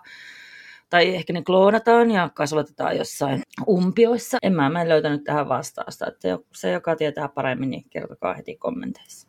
Joo, tulkaa kertomaan meille Logan Sun. Mitä, mistä, mistä oli about tämä lisääntyminen? niin. Joo, sitten tämmöinen kolmas alagenre, eli post-apokalyptiset selviytymisdystopiat voisi olla nämä nimeltään, eli siellä on just nämä Mad Max-leffat, kaikki kauhugenren zombirainat, Anne Martinin kallion malattu laulu, Simon Stolenhagin liittymiä, Lars Widerengin tähtikirkas ja näin poispäin. Ja sitten tietysti tämän lisäalagenrenään sitten vielä nämä sairauspandemia, postapokalypsit, eli just Last of Us, Children of Men, asema 11, tukikohta, Joe Hillin Fireman ja näin poispäin. Mm. Ja tota, mihinkäs se 12, mihin se 12 apinaa menee, kun siinä ei ihan vie... No siis mun mielestä se meni tuohon post-apokalypsiin, mutta kun, niin, kun siinä oli se twisti, että se koitti estää sitä apokalypsia. Niin, Joo. en muista. Ah, siis oli mun mielestä ihan loistava leffa, vaikka olikin masentava. Muistelen, että oli hyvä leffa, mutta en vaan muista siitä mitään. Okei, okay, joo. Siis, oli, joo, siis siinähän oli tämä, että niin ne tulevaisuudesta tuli estämään sitä, mm. mikä pandemia olikaan. Mm. Joo, se oli. Ja siitähän oli se sarjakin, mutta kun tosiaan se aihe on aika masentava, niin en ole, en ole uskaltanut katsoa, vaikka siis mun mielestä leffa oli ihan älyttömän hyvä. Mutta joo, yleensä nämä menee viihteenä mulle. Mm. Todellakin. Joo, kyllä nämä menee viihteenä ihan hyvin, että tietysti näissäkin voi olla sitä ahdistusaspektia, mutta ehkä näihin pystyy tuomaan myös tietynlaista huumoria, toisin kuin just tuohon politiikka-ankeutukseen ei välttämättä pysty. Ja sitten tässä, tämmöisessä voidaan ehkä jopa tehdä pilaa tämmöisten näiden kun tämä on niin tuttu tämmöinen konsepti, niin tästä ne troopit on ihmisille tuttuja, niin siitä voi jo tehdä pilaa. Niin kuin esimerkiksi toi Netflix-sarja, toi Daybreak, että siinä se päähenkilö kommentoi kameralle itse ironisesti asioita siellä post-apokalypsin keskellä, eli siinä rikotaan sitä neljättä seinää mm. ja pelataan niillä kliseillä, että joo, täällä nämä teinit mellastaa tällä post-apokalyptisessa losissa, ja että on jengä Mad Max-tyyliin, kaikilla on supertyylikkäät asut ja kampaukset ja irokeesit ja kaikki asiat, jotka, koska niin kuin maailmassa tärkeintä on näyttää pädässiltä ja olla rajut meikit ja kaikki nahkahousut ja tämmöiset, että ihan viihdyttävä sarja oli se, mutta se oli taas näitä, jotka lopetettiin ekan tuotantokauden jälkeen, että, että tota, ei ilmeisesti sitten kuitenkaan menestynyt. Et tukikohta on oma lemppari näistä, tietenkin sen takia, kun siinä on niin paljon kaikkea muuta kuin vaan se,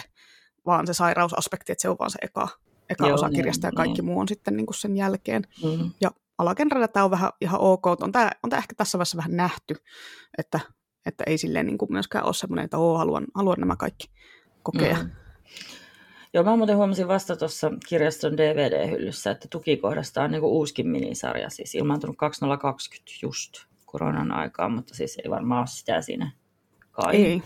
Joo, oot sä nähnyt sen? Oliko se yhtä huono kuin se aiempi minisarja? En ole nähnyt, se sai niin huonot arviot, että oh. tota, ja sitten mulla ei ollut HBOta silloin, ja ei niin kuin, ei, ei vaan, niin, no, no nyt se on DVDllä, niin ehkä sen, ehkä sen voisi yrittää katsoa katsoa, kun siinä on kuitenkin niin kuin toi Alexander Skarsgård. Mä olin juuri sanomassa. tota, Randall Flagginä. Niin, ja siis on, onhan se siis se vanha TV-leffa silleen, niin kuin, silleen tietyllä tavalla käppänen, mutta kyllä se aika hyvin tavoittaa sitä tunnelmaa. Kyllä mä tykkäsin siitä tukikohta siitä minisarjasta silloin No siis se oli siis sillä, että se oli siis parempi kuin voisi kuvitella, mm. mutta kun sitten kun kuitenkin kirjassa oli ihan eri mielipiteet niistä hahmoista, että ne ei ollut niitä kasarin joka puolella nähtyjä Molly Ringwaldeja siinä kirjassa, mitä mietti mm. mielessään, niin sitten se oli vähän niin kuin, että ei. Niin, no tietysti kun näki sen itse silloin, kun oli hirveän just lukenut tukikohdan, näki sen silloin 14-vuotiaana ja fanitti sitä ihan hirveästi, niin ei siihen osaa, ei osaa silleen katsoa sitä silleen niin kuin kriittisesti. Mutta siis kyllähän siitä jäi tosi paljon pois, tietenkin kun kirjassa on 1400 sivua, niin, niin tietenkin siitä niinpä. nyt jää, King mm. jaarittelee siellä miljoona vuotta. mutta niin kun, kyllä, kyllä siinä oli puolensa. Minä tykkään tukikohdasta niin kuin aika kaikissa muodossa. Ehkä pitää tämä Alexander Skarsgård-versio katsoa myöskin, vaikka tämä on tosi huonot arviot saanut ja kaikki Kingi-fanit tyyli inhos sitä, niin mä vaan sitten en ruvennut sitä edes katsomaan, mutta ehkä nyt sitten, kun se DVDllä kerta on. Joo, sitten vielä tämmöinen kategoria kuin luontodystopiat. Eli nämä on nämä, missä keskiössä on niin kuin ilmastonmuutoksen napajäätiköiden sulamisen, luontokadon, tämmöisen aikaansaama ihmisten niin kuin elinolosuhteiden paskoontuminen, joka sitten synnyttää dystoppisia yhteiskunta, missä pitää sitten sinnitellä niin kuin, että esimerkkinä nyt vaikka niin kuin Waterworld ja Snowpiercer ja kirjat Johanna Sinisalo Enkelten verta, Antti Hyyrysen viimeinen Atlantis, Emme Itärannan teemestarin kirja, Maja Lunden ilmastotrilogia, tai itse asiassa se on jo quadrilogia, koska siitä tuli just nyt tulee kohta neljäs osa. Mikko-Pekka Heikkisen Norppaöljy, Cassandra Montaakin tulvan jälkeen näitä niin kuin on tosi paljon. Ja jotenkin itse tykkään tästä alagenrestä ehkä eniten, että en vaan kerkeä kaikkea katsoa tai lukea, kun näitä on tullut nyt niin paljon. Et erityisesti kiinnostaisi tuo Majalunde ilmastokvartetti, koska siinä ekassa on niitä mehiläisjuttuja ja kaikki, aina kaikki mehiläisasiat kiinnostaa. Kiinnostuin siitä jo silloin, kun se ilmestyi se eka osa, mutta sitten en lukenut sitä, ja sitten nyt se on jo paisunut neljäosaiseksi sarjaksi, niin heti kasvaa kynnys tarttuu, vaikka, vaikka ne on erillisiä tarinoita, että näin ei ole silleen semmoinen silleen sarja, joka jää, tarina, joka jää kesken aina kirjan loppuun. Joo, ei siis mulla ahistaa nääkin, että tota, skippaan vaikka siis, tai no siis siitä mä pidän, että rakennetaan ja suunnitellaan niin kuin uusi maailma vanhan päälle, eli mennään jo niin kuin tosi paljon tulevaisuuteen, niin kuin vaikka Waterworldissa. Sillä, mm. että, ja tuosta tuli mieleen sitten tämä NK Jemisin ja murtunut maatrilogia, että tota, kyllä se mun mielestä kuuluu, vaikka se on to, kauempana tulevaisuudessa todella paljon. Sekin maailma ahisti jonkun verran, mutta tota, ne oli kuitenkin seuraa loistavia kirjoja, että se ahistus niin kuin unohtui siinä. Mm, mä en edes tiedä, onko ne fantasia vai skifiä, niin mä en kyllä pysty tietämään, että onko ne vielä dystopiakin tämän kaiken päälle. No, joo, no, no niin, no joo. No jos mä päätän, että ne on skifi-dystopia, jossa on yksi fantasia-elementti. Tolle vaan päätät. Senkin dyspootti, eikö dystoppi, eikö despootti, eikö mikä sinä olet. Joo. Sitten täällä on vielä yksi tämmöinen erikoisalagenre. Minä kutsun sitä termillä sukupuolidystopiat. Eli nämä, missä, tämmöiset, missä sukupuoli on merkittävässä roolissa. Ja yleensähän se on just sitä, että joku sukupuoli on alisteisessa asemassa toisen sukupuolen nähden, ja Tästä esimerkkinä nyt sitten tietenkin Handmaid's Tale, Kim Ligeti Armon vuosi, Anne-Maja Aallon Korento, Johanna Sinisalo Auringon ydin, Jan Salmisen äidinmaa. Sherja Stepperin portti naisten maahan. Joo, tämäkin. Että näähän on helposti myös aika kovaa ahistuskamaa, eikä Todellakin. välttämättä mitään hyvää mielenkirjoja, varsinkin kun sille 90 prosenttisesti naiset on näissä se sukupuoli, mitä sorretaan. Paitsi tuossa äidinmaassa, että siinä ne miehet oli niinku niitä alemman luokan kansalaisia. Että harmi, harmi, kun se ei sitten vaan ollut kirjana kovin kummonen. Että se idea oli mielenkiintoinen, mä luin sen, mutta se oli vaan silleen, silleen ihan ok 6 10 tyyliin, että en nyt räjättänyt monta juntaa. Joo. Nämäkin on ihan jees, mutta mä mä ehkä luen näitä mieluummin kirjoina, kun katon audiovisuaalisena tuotteina. Mä en jaksa sitä naisten kidutusta katsoa. Ja, siis mä välttelen molemmissa muodoissa. Tota, minkälainen se Sinisalon auringon ydin oli? No se oli todella hyvää minun mielestä, mutta se on semmoinen kunnon kurjuutus, että naisten pitää olla kuuliaisia ja hiljaisia. Ja sulla meni hermo välittömästi siihen kirjaan sekä, sekä siihen lukemiseen, että jos joutuisit elää siinä maailmassa. Että muille kyllä suosittelen. Sulle uskon, että et, et saisi luettua loppuun sitä. Okei, okay, hyvä. ok, uskon sanasi. Joo. Onko sulla sitten jotain ihan niinku semmoisia ykkössuosikkiteoksia tästä dystopioiden saralta? Ja tämmöinen lisäkysymys tähän, että kun dystopiassa on tämä hyvin perinteinen asetelma, aika lailla tiputaan noihin edellä mainittuihin dystopiatyyppeihin jollain tavalla, niin onko sulla mitään esimerkkejä niin dystopiateoksista, jossa olisi vähän edes keksitty pyörää uusiksi niin sanotusti? Sä nyt kysyt tässä suosikkiteoksia mun inhokkigenrestä. Tota, kerro sä vaan eka. Mä itse asiassa voisin hakea tässä kahvia. Samalla. Joo, sinä voit tota, jonkun, eikö et nyt hae sitä kahvia, koska sun pitää kuunnella näitä, kun mä selitän. Minä haluan. no mutta kun nämä on just semmoisia, sä, mistä sä voisit tykätä. Kun mun mielestä mä luin nämä ja ei ollut. no ainakin tämä, ainakin tämä eka voisi olla No ehkä se eka. No. Joo, mä aloitan kirjoilla ja eka suosikkini on Anu Holopaisen ihon alaiset. Se on mun genreminkkausten vakiokamaa. Sitä ei vaan voi tiputtaa sieltä pois. Se on ollut mulla siellä viisi vuotta ja ei sit se ole vaan aina siellä kasien genreissä. Et siinä kerrotaan tulevaisuuden Suomesta, jossa ulkonäkö on kaikki kaikessa, vielä jopa enemmän kuin tässä meidän nykymaailmassa.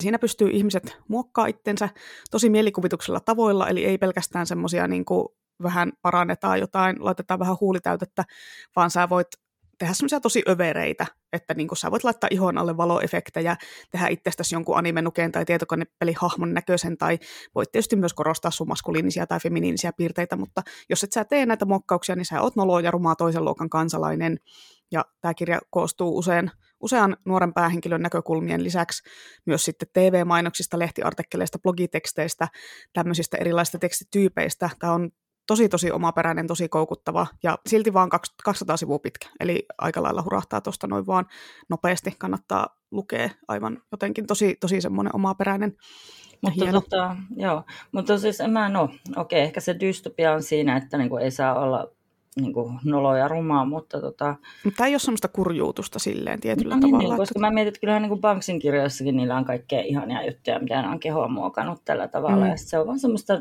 joillain on, joillain ei. Jotkut vaan näyttää ihan tosi oudolta ja jotkut ei. Ja mun mielestä se on ihan niin, niin, mun mielestä tässä on hieno, hieno aspekti se, että kun siinä yksi päähenkilö on tanssijana luomuklubilla, eli semmoisessa strippivaarissa, missä tota, ne muokatut ihmiset tulee sinne tuijottamaan niitä muokkaamattomia ihmisiä. Siellä, saa, siellä, siellä ei saa olla niitä muokkauksia niillä, että ne ei ole esimerkiksi poistanut niiden napoja ne tanssijat.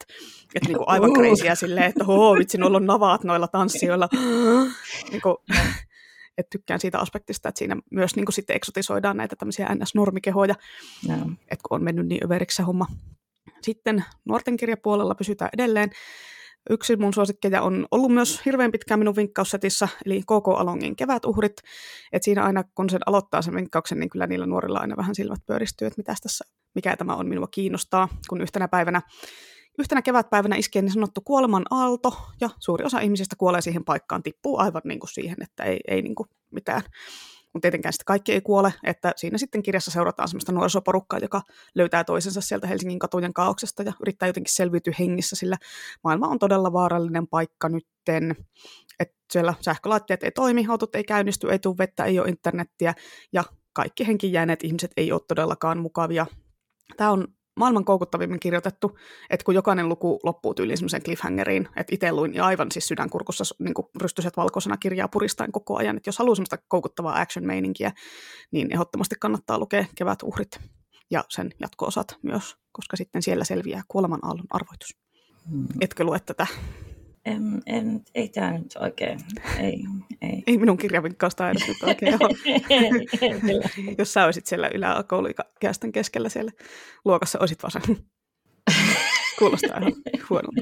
joo, joo, luultavasti just tulee kattelisi jotenkin sillä tosi tylsistyneenä ja kuulina ikkunasta alas.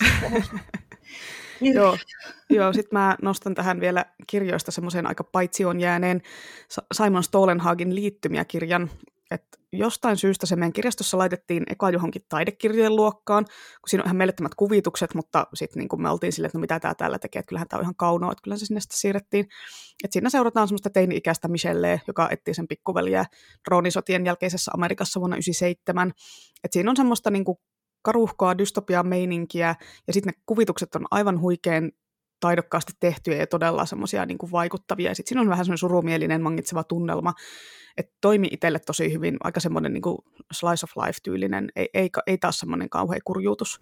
Että lähinnä semmoinen tunnelmallinen, tämä voisi mennä sulle nimittäin. No, siis mä oon kyllä selaillut sitä jo aika moneen otteeseen Noniin. tuolla, tota, mutta kun se on niin sen verran iso kirja, niin mä en ole jaksanut vie sitä kotia.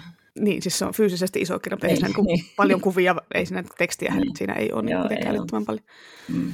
Sitten näistä sukupuolidystopioista vielä toi Kim Ligetin armonvuosi oli tosi tosi hyvä, ja kuten myös Anne ja Aallon korentoja, mistä valo pääsee sisään. Et vaikka tosi mä kuuntelin nämä kaksi jälkimmäistä putkeen äänikirja, niin sitten tuli kyllä sellainen olo, että ää, vitsi, mä en kestä tätä synkkyyden ja toivottomuuden määrää, että ne on just tämmöisiä niin kurjuutustystopioita, vaikka siinä on tosi kaunis kieliasu, että kyllä se vähän pehmensi, mutta tuli semmoinen, niin että nyt, nyt ei hetkeen enää tämmöistä. Mm. Sitten pakko nostaa vielä Pia Leinon Suomi 2050-trilogia, eli Taivas, yliaika ja lakipiste, jossa oli tosi mielenkiintoisia ideoita. Erityisesti tuo yliaika, että siinä on tulevaisuuden Suomessa vanhustenhoidon kriisi, se on ratkaistu sillä, että kun ihminen täyttää 75 vuotta, niin se ottaa myrkkyruiskeen eikä ole enää näin kuormittamassa yhteiskuntaa. Tai sitten toinen vaihtoehto on ryhtyä elämään yhteiskunnan ulkopuolella ilman mitään kansalaisoikeuksia, tämmöisenä NS-metsämummona. Et siinäkin on keksitty vähän uutta tulokulmaa tuommoisen karuun tulevaisuusmenoon, että itse tykkäsin, tykkäsin kyllä siitä. Tosin keskisuomalaisille annan tässä kohtaa trigger warningin, koska tässä kirjassa nimittäin sanotaan, että laukaalle eikä laukaaseen. Mutta joo, tähän on siis ilmeisesti vaan niin versioitu tuota Logan Runia nyt, kun sä aikaisemmin puhuit tuosta, niin silleen, että tämä kuulostaa ihan samalta. no niin, niin. Laukaan laukka. Mm. tai ehkä ne ei ole laukaas. No joo, ne vaan menee sinne laukaaseen. Mm. Eikö Laukaa. Laukaahan. no joo, laukkahalle. Mutta siis aika kesy versio kyllä Logansranista, jos ne pystyy saa ihan, jos ne saa ihan 75-vuotiaaksi asti edellä. Laukaan laukka. Laukaan laukka, joo, mm. kyllä. Joo, no näistä keksitään pyörää uusiksi kirjoista. Vielä yhden mainitsen, eli YA-dystopia, minkä just luin. Mirjami Sireenin kaupunki ilman koteja.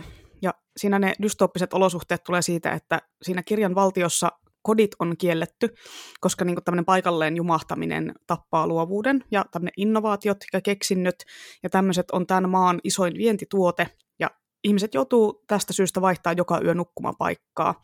Ja tietenkin niitä silleen hirveän tarkkaan valvotaan, ettei ne nyt vaan niin kuin missä tahansa nuku, tai että niitä, niin kuin, niiden pitää olla kello X jonkun, jossain, tai muuten ranneke piippaa ja tulee heti joku poliisi ja pamputtaa ja näin poispäin. Ja tietenkin se kaupunki on jaettu rikkaampia ja köyhempiä alueisiin, ja sitten niiden sisällä joka yö sulla arvotaan osoite, missä nukut, ja sun pitää olla siellä kello X, tai tapahtuu hirveitä ja jos sä luot jonkun tarpeeksi hyvän innovaation semmoisissa keksintökuutioissa, minne niitä asukkaita lukitaan innovoimaan, myös lapsia, niin sä voit päästä sitten sinne paremmalle alueelle asumaan, saada parempaa ruokaa ja kaikkea tämmöistä.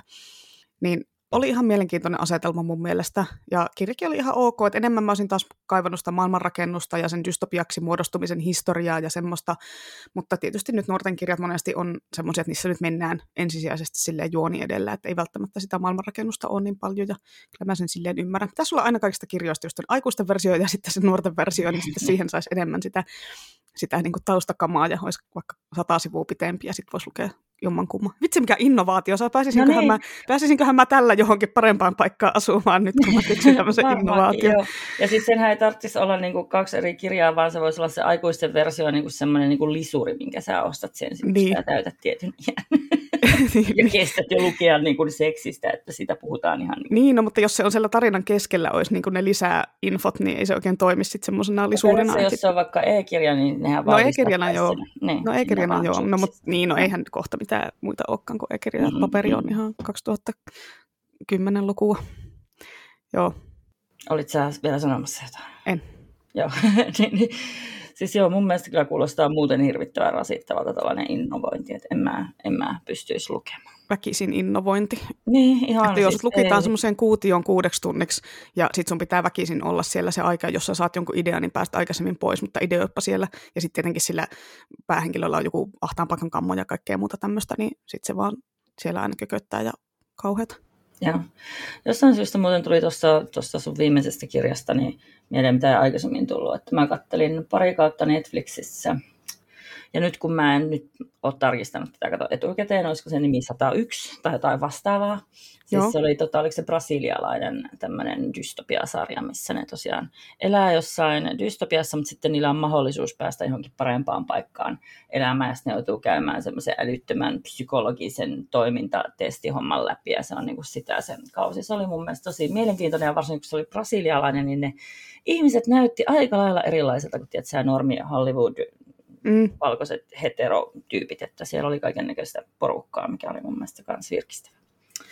Joo, tuli vaan mieleen. Mutta nyt kun tämä on tällä, että mä en nyt muista, oliko se nimi 101. Mun mielestä oli se jotenkin määrä, mikä valittiin. Kolme prosenttia. Kolme prosenttia, aivan. Niin, no niin, hyvä. Eli säkin oot kattanut sitä. En ole, kun mä googletan tässä. Joo, okei, okay, yes. Joo, kuulostaa, no, joo. kuulostaa ihan mielenkiintoiselta. Saakohan tätä katsottua jostain? Onko meillä DVD? Vielä... Ei kun Netflixissä ainakin tuossa Se on vieläkin Netflixissä ja mä en ole tainnut sitä, mun mielestä tullut uusi kausi, mitä mä en ole katsonut. Äh, kauhean pitkä sarja. Tämä on taas vähän niin kuin TV. Tämä on vaan vi- viisi osaa tässä kirjassa. En jaksa, en jaksa ruveta lukemaan. Aa, neljä kautta tässä sarjassa. No, että 33 jaksoa, että ei, nyt mikään, ei ole mitään megapitkiä kausia. No, kyllä, mä, kyllä mä sillä ihan jaksoin sitten katsoa. En kyllä ihan bingettely, mutta tota, mm, No, anyway. Sun Joo. vuoro pitää monologi. Joo, tota, niin, niin, niin, tässä mietitään näitä, että mikä sitä pyörää keksis uudestaan. Mm, mä, mä en oikein tiedä, mitä mä tähän sanoisin, kun mä oikeasti välttelen koko sitä pyörää. Tota, kuljen vaan jollain. Millä sitä kuljettiin ennen pyöriä? Kävellen. Kävellen. joo. Hevosella. Äh, niin. Mutta joo, no se Tepperien, tai siis Tepperin Tepperin, Tepperin trilogia, joka alkoi siitä Ruohojen maasta, niin se oli mun mielestä erikoinen. Sitten Jemisin ja murtunut maa-trilogia, siis se oli todella innovoitunut kaikin puolin. Mä en tiedä, oliko siinä edes mitään, mikä muistuttaisi Grisettä, en, ei tule mieleen. Sitten en ole jostain syystä varmaan ikinä maininnut tässä tota, Gregory Magairen Noita kirjaa koskaan tässä podissa, menisikään se tähän kohtaan. Mistä sä mainitsit sen joskus, mutta en nyt Aha, jaksanut tarkistaa. Se, Joo, no, niin no siis se kertoo tuosta Ihmemaa Otsin lännen pahan noidan puolen tarinasta, eli tuossa niin se pyörä, jota katsellaan uudesta vinkkelistä. Ja siis mä, oon, mä en ole lukenut kuin se ekan Baumin, L. Frank Baumin Ihmemaa Ots-kirjan, ja niitä on oikeasti jotain 15 yhteensä, muutama maan suomennettu. Niin mä en tiedä, että onko niissä loppukirjoissa ihan ilmiselvää, että täysdystopiahan tämä koko Ihmemaa on, että siellä sorretaan ja orjuutetaan eläimiä ja vähemmistöryhmiä. Ja vallanpitäjä on tämä suuri populistivelo. Joo, mutta sitten siellä tämä ihana Elfaba, eli vedelle kuolettavasti allerginen, terävähampainen ja kirkkaan vihreä päähenkilömme, suivaantuu tähän yhteiskunnan alennustilaan ja sitten se ryhtyy ihmis- ja eläinoikeusaktivistiksi yleensä mä en tykkää lukea tarinoita, joiden lopun mä tiedän, mutta mä jotenkin ajattelin, että en mä nyt jaksa liikaa samaistaa johonkin ihmemaa otsin hahmoihin. No, olin väärässä, ja tämä oli siis ihan mun vuoden lempikirja silloin joskus, en muista minä vuonna. Mutta siis oli ihan dystopia se maailma, vaikka tässä taas mentiin tähän fantasiaan. Ja Monstres-sarjakuvat, mä en edes muista, onko ne fantasiaa vai kauhua, kato kun minä en lue näitä skifi-hommia. niin, Kato tota... siltä selkätarrasta, mitä siellä lukee. Kirjastossa on selkätarrat sitä varten. Ei mulla kato nyt ole sitä Monstres-kirjaa tässä. Niin, niin tota, sekin yhteiskunta on tosi dystooppinen. Se johtuu siitä jatkuvasta sodasta, mitä käydään noitien ja eläinihmisten kanssa ja myöskin ihmisten. No joo. Ja siihen liittyy suuret muinaiset jumalolennot, jotka on myös käynyt keskenään sotia. Että se on mun mielestä erikoinen. Sitten tota, Tale of the Malazanin sotainen imperiumi oli siitä sotimisesta huolimatta niin varmaan vähiten dystooppinen yhteiskunta niissä kirjoissa, että niissä kyllä riitti niitä dystooppisia yhteiskuntia. Mun mielestä yksi niistä sen toisen mantereen sivilisaatiosta, niin se muistutti aika erehdyttävästi nykymaailman kapitalismia. Sitten Jainan Banksilla on niin kuin aina vertauskohteena niitä hyvinkin julmia dystopioita, niin kuin mistä karmeen oli se tosiaan se pintakuvion helvettivirtuaalitodellisuus, niin kuin mihin kuolleiden syntisten tietoisuus siirrettiin kärsimään hirveitä kidutuksia ihan kaikkisesti. Aamen. Tämä on mun mielestä aina niin parasta, mitä yhteiskunta voi keksiä, jos sallitte purevan Ivani. Sallin. Joo, mutta tässä oli niin kuin nämä kirjat, jotka oikeastaan oli melkein fantasia. Jotain vähän kuin en minä, minä vaan välttelen näitä skifidystopioita. Että tota, varmaan tuorein mun näkemä dystopia, mikä mahtuu näihin, näihin sinun kriteereihin, niin oli toi Lockwood Co-sarja. Mä katsoin Netflixistä. Siinä on alagenrenä mun mielestä oikeastaan niin kuin nuoret versus vanhemmat. Että kun tämäkin on muuten yksi semmoinen, että aika monessa on tämä, että niin kuin vanhemmat on tuolla ja nuoret on jotain, mitä pitää koulia ja kurjistaa tai jopa tuhota niin, tota, niin kuin esim. Battle Royalessa taustalla, nälkäpeleissä taustalla, että ei ne mitään aikuisia lähettänyt sinne viihteellisesti kuolemaan, vaan niin kuin sitä kapinoivaa nuorisoa. Mm. Mutta niin, niin Lockwoodin ideana on vaihtoehtonykyisyys, eli tota, jossa niin kuin noin 50 vuotta sitten yhtäkkiä aaveet ilmaantui maailmaan, eli 70-luvulla suurin piirtein varmaan. Ja sitten ne on tosi äkäisiä aaveita, että pelkkä kosketus tappaa. Se on vielä täys mysteeri, miksi ja mistä ne yhtäkkiä ilmaantuu, mutta ainoastaan lapset ja nuoret pystyy kunnolla niitä aistimaan ja sitten samalla kanssa taistelemaan niitä vastaan. Siis koko yhteiskunta on tietenkin taloudellisissa kurimuksissa, koska heti auringonlaskun jälkeen on pakko olla kaikki suljettuina, sitten on ulkona liikkumiskielot päällä ja koko ajan niitä aaveita tupsahtelee rageileen tuolla pitkin Tuleeko se niin auringonlaskun jälkeen aina, koska sitten Suomen kesässähän pystyy olemaan ihan hyvin? Että... Joo, tätä ei otettu siinä huomioon. No ei, niitä, ei sitä ikinä oteta huomioon, että kaikkialla, kaikkialla ei aurinko laske samaan niin, aikaan. Ja meillä olisi sitten se kaamos ja olisi sitten tämä 30 päivää kaamosta suurin piirtein siinä, että paljon enemmän talvella tätä aaveiden rakeilua, että ehkä, tai ehkä se oli otettu huomioon jossain ja tulee esille, että Skandinavia on täysin museertunut tässä pimeyden alla. Niin, tai kesä, kesällä kaikki tulee tänne ja sitten talveksi lähdetään pois. Ehkä, niin, niinpä. Joo. No niin, mutta teini-ikäiset on niin tästä johtuen tästä hommasta, niin niiden aistimiskyvyistä niin valjastettu ja koulutettu aaveen metsästäjiksi sellaisissa tosi paljon työleirejä muistuttavissa yksiköissä ja sitten ne joko kuolee siihen hommaan ja ketään ei tunnu kiinnostavan, tai sitten jos ne elää tarpeeksi vanhoiksi ja kadottaa nämä kykynsä nähdä niin, ja on ilmeisen hyödyttömiä sitten sen jälkeen, että en mä oikein tiedä mikä niillä on, että eikö niistä voi kouluttaa uudestaan mitä, eikä niillä ole ammattikoulujakaan enää. Mutta no, siis... kyllä ne on siinä vaiheessa säästetty pois ne ammattikoulut, kun nytkin on jo aika huono tilanne. Niin, no totta, aivan. Joo, joo, kyllä. No niin. Tässä on pääosassa toi erityislahjakas Lucy Carlyle. Onko hän chosen one? Onko hän valittu? Mm, no mä mietin, onko siinä jotain pieniä viitteitä vähän tämmöistä. Ei mun mielestä kauheasti. Se on vaan erityislahjakas. No niin. Hän on special, hän ei ole chosen one. Niin, niin. Mutta kyllä sitä koitetaan chosata johonkin koko ajan no niin. sitten, mutta näin kuitenkin niin se päätyy yllättäen tota, parin muun teinin keskenään niin kuin ylläpitämään tämmöiseen AV-metsästysyksikköön tai agencyin, jonka ne on juuri perustanut. Että siellä ei ole aikuisia päättämässä ja sitten siitä niin kuin lähtee tämä homma. Mä pingetin ton ekan kauden ihan suorilta. Se oli mun mielestä tosi hyvin menevä ja enempi semmoinen mysteerisarja, niin kuin, että siinä on semmoista toiminnallista aavekauhua ja mun mielestä fiksua draamaa kanssa. Ja sitten siinä taustalla on tämmöinen isompi mysteeri niin kuin koko tämän AV-epidemian taustalla ja näin, että se alkaa niin kuin pikkuhiljaa vasta selviämään siinä, mikä on mun mielestä siistiä. Ja tota, tota, nyt kun mä tarkistin, niin siis tietenkin tämä on alun perin kirjasarja että tota, Jonathan Stroud on se kirjailija. Mä katsoin, tarkistin, että sieltä on suomennettu tällainen Bartimeus nuorten fantasiasarja. Ja jos mä nyt ihan oikein luin tuolta Wikipediasta, niin siis tämä Lokuuden kirjasarja, kirjasarja olisi tarkoitettu 10-14-vuotiaalle. Että mun mielestä kyllä itse asiassa aika jännä se TV-sarja. Tota, en mä tiedä, siis mun mielestä toi Netflix-sarja upposi ihan aikuiseen makuun. Kai se menisi 10-vuotiaalle, mutta tota, en mä kyllä olisi ensimmäisenä lähtenyt esiin niin kuin noin nuorille suosittelemaan sitä, ainakaan herkimmille nuorille. Mm, joo, tämä on ihan mennyt minulta ohi, tämä koko kirjailija ja koko homma. Tosi hyvä, ja siitä on tulossa mun mielestä nyt toinen kausi, koska siis sehän jäi sillä että sitä ei ollut vielä kaikkea selvinnyt, se on vasta alkamassa Se ilmeisesti perustuu kahteen ekaan kirjaan, ja niitä oli viisikö niitä kirjoja Joo. No, täytyy ehkä tsekkaa jossain kohtaa, jos olisi Kyllä, mun mielestä se oli oikeastaan ihana. viimeistä. Se oli ihana dystooppinen. No niin. Vaihteeksi. No, leffoista semmoisia suosikkeja, mitä nyt ei ole mainittu. No, no Snowpiercer oli kova, että siinäkin oli tämä vähän keksitty pyörää uusiksi tällä konseptilla, että niin kuin koko maailma on tuhoutunut niin kuin ilmastonmuutosasioiden takia, missään ei voi enää elää, niin laitetaan nämä selviytyjät asua semmoiseen megapitkään junaan, joka kiertää loputtomasti tuhoutunutta maailmaa, ja sitten siellä, no se, sitten tietenkin se köyhällistö asuu siellä NS-karjavaunussa ja eliittijuokonjakki bisnesluokassa, kuulostaa ihan väärältä, Joo, so Snowpiercer oli, yes leffa siis vai TV-sarjahan siitä on kanssa?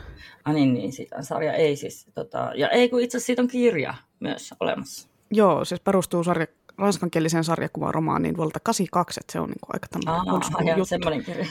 Joo, alkuperäinen nimi on Le Transpersonnage.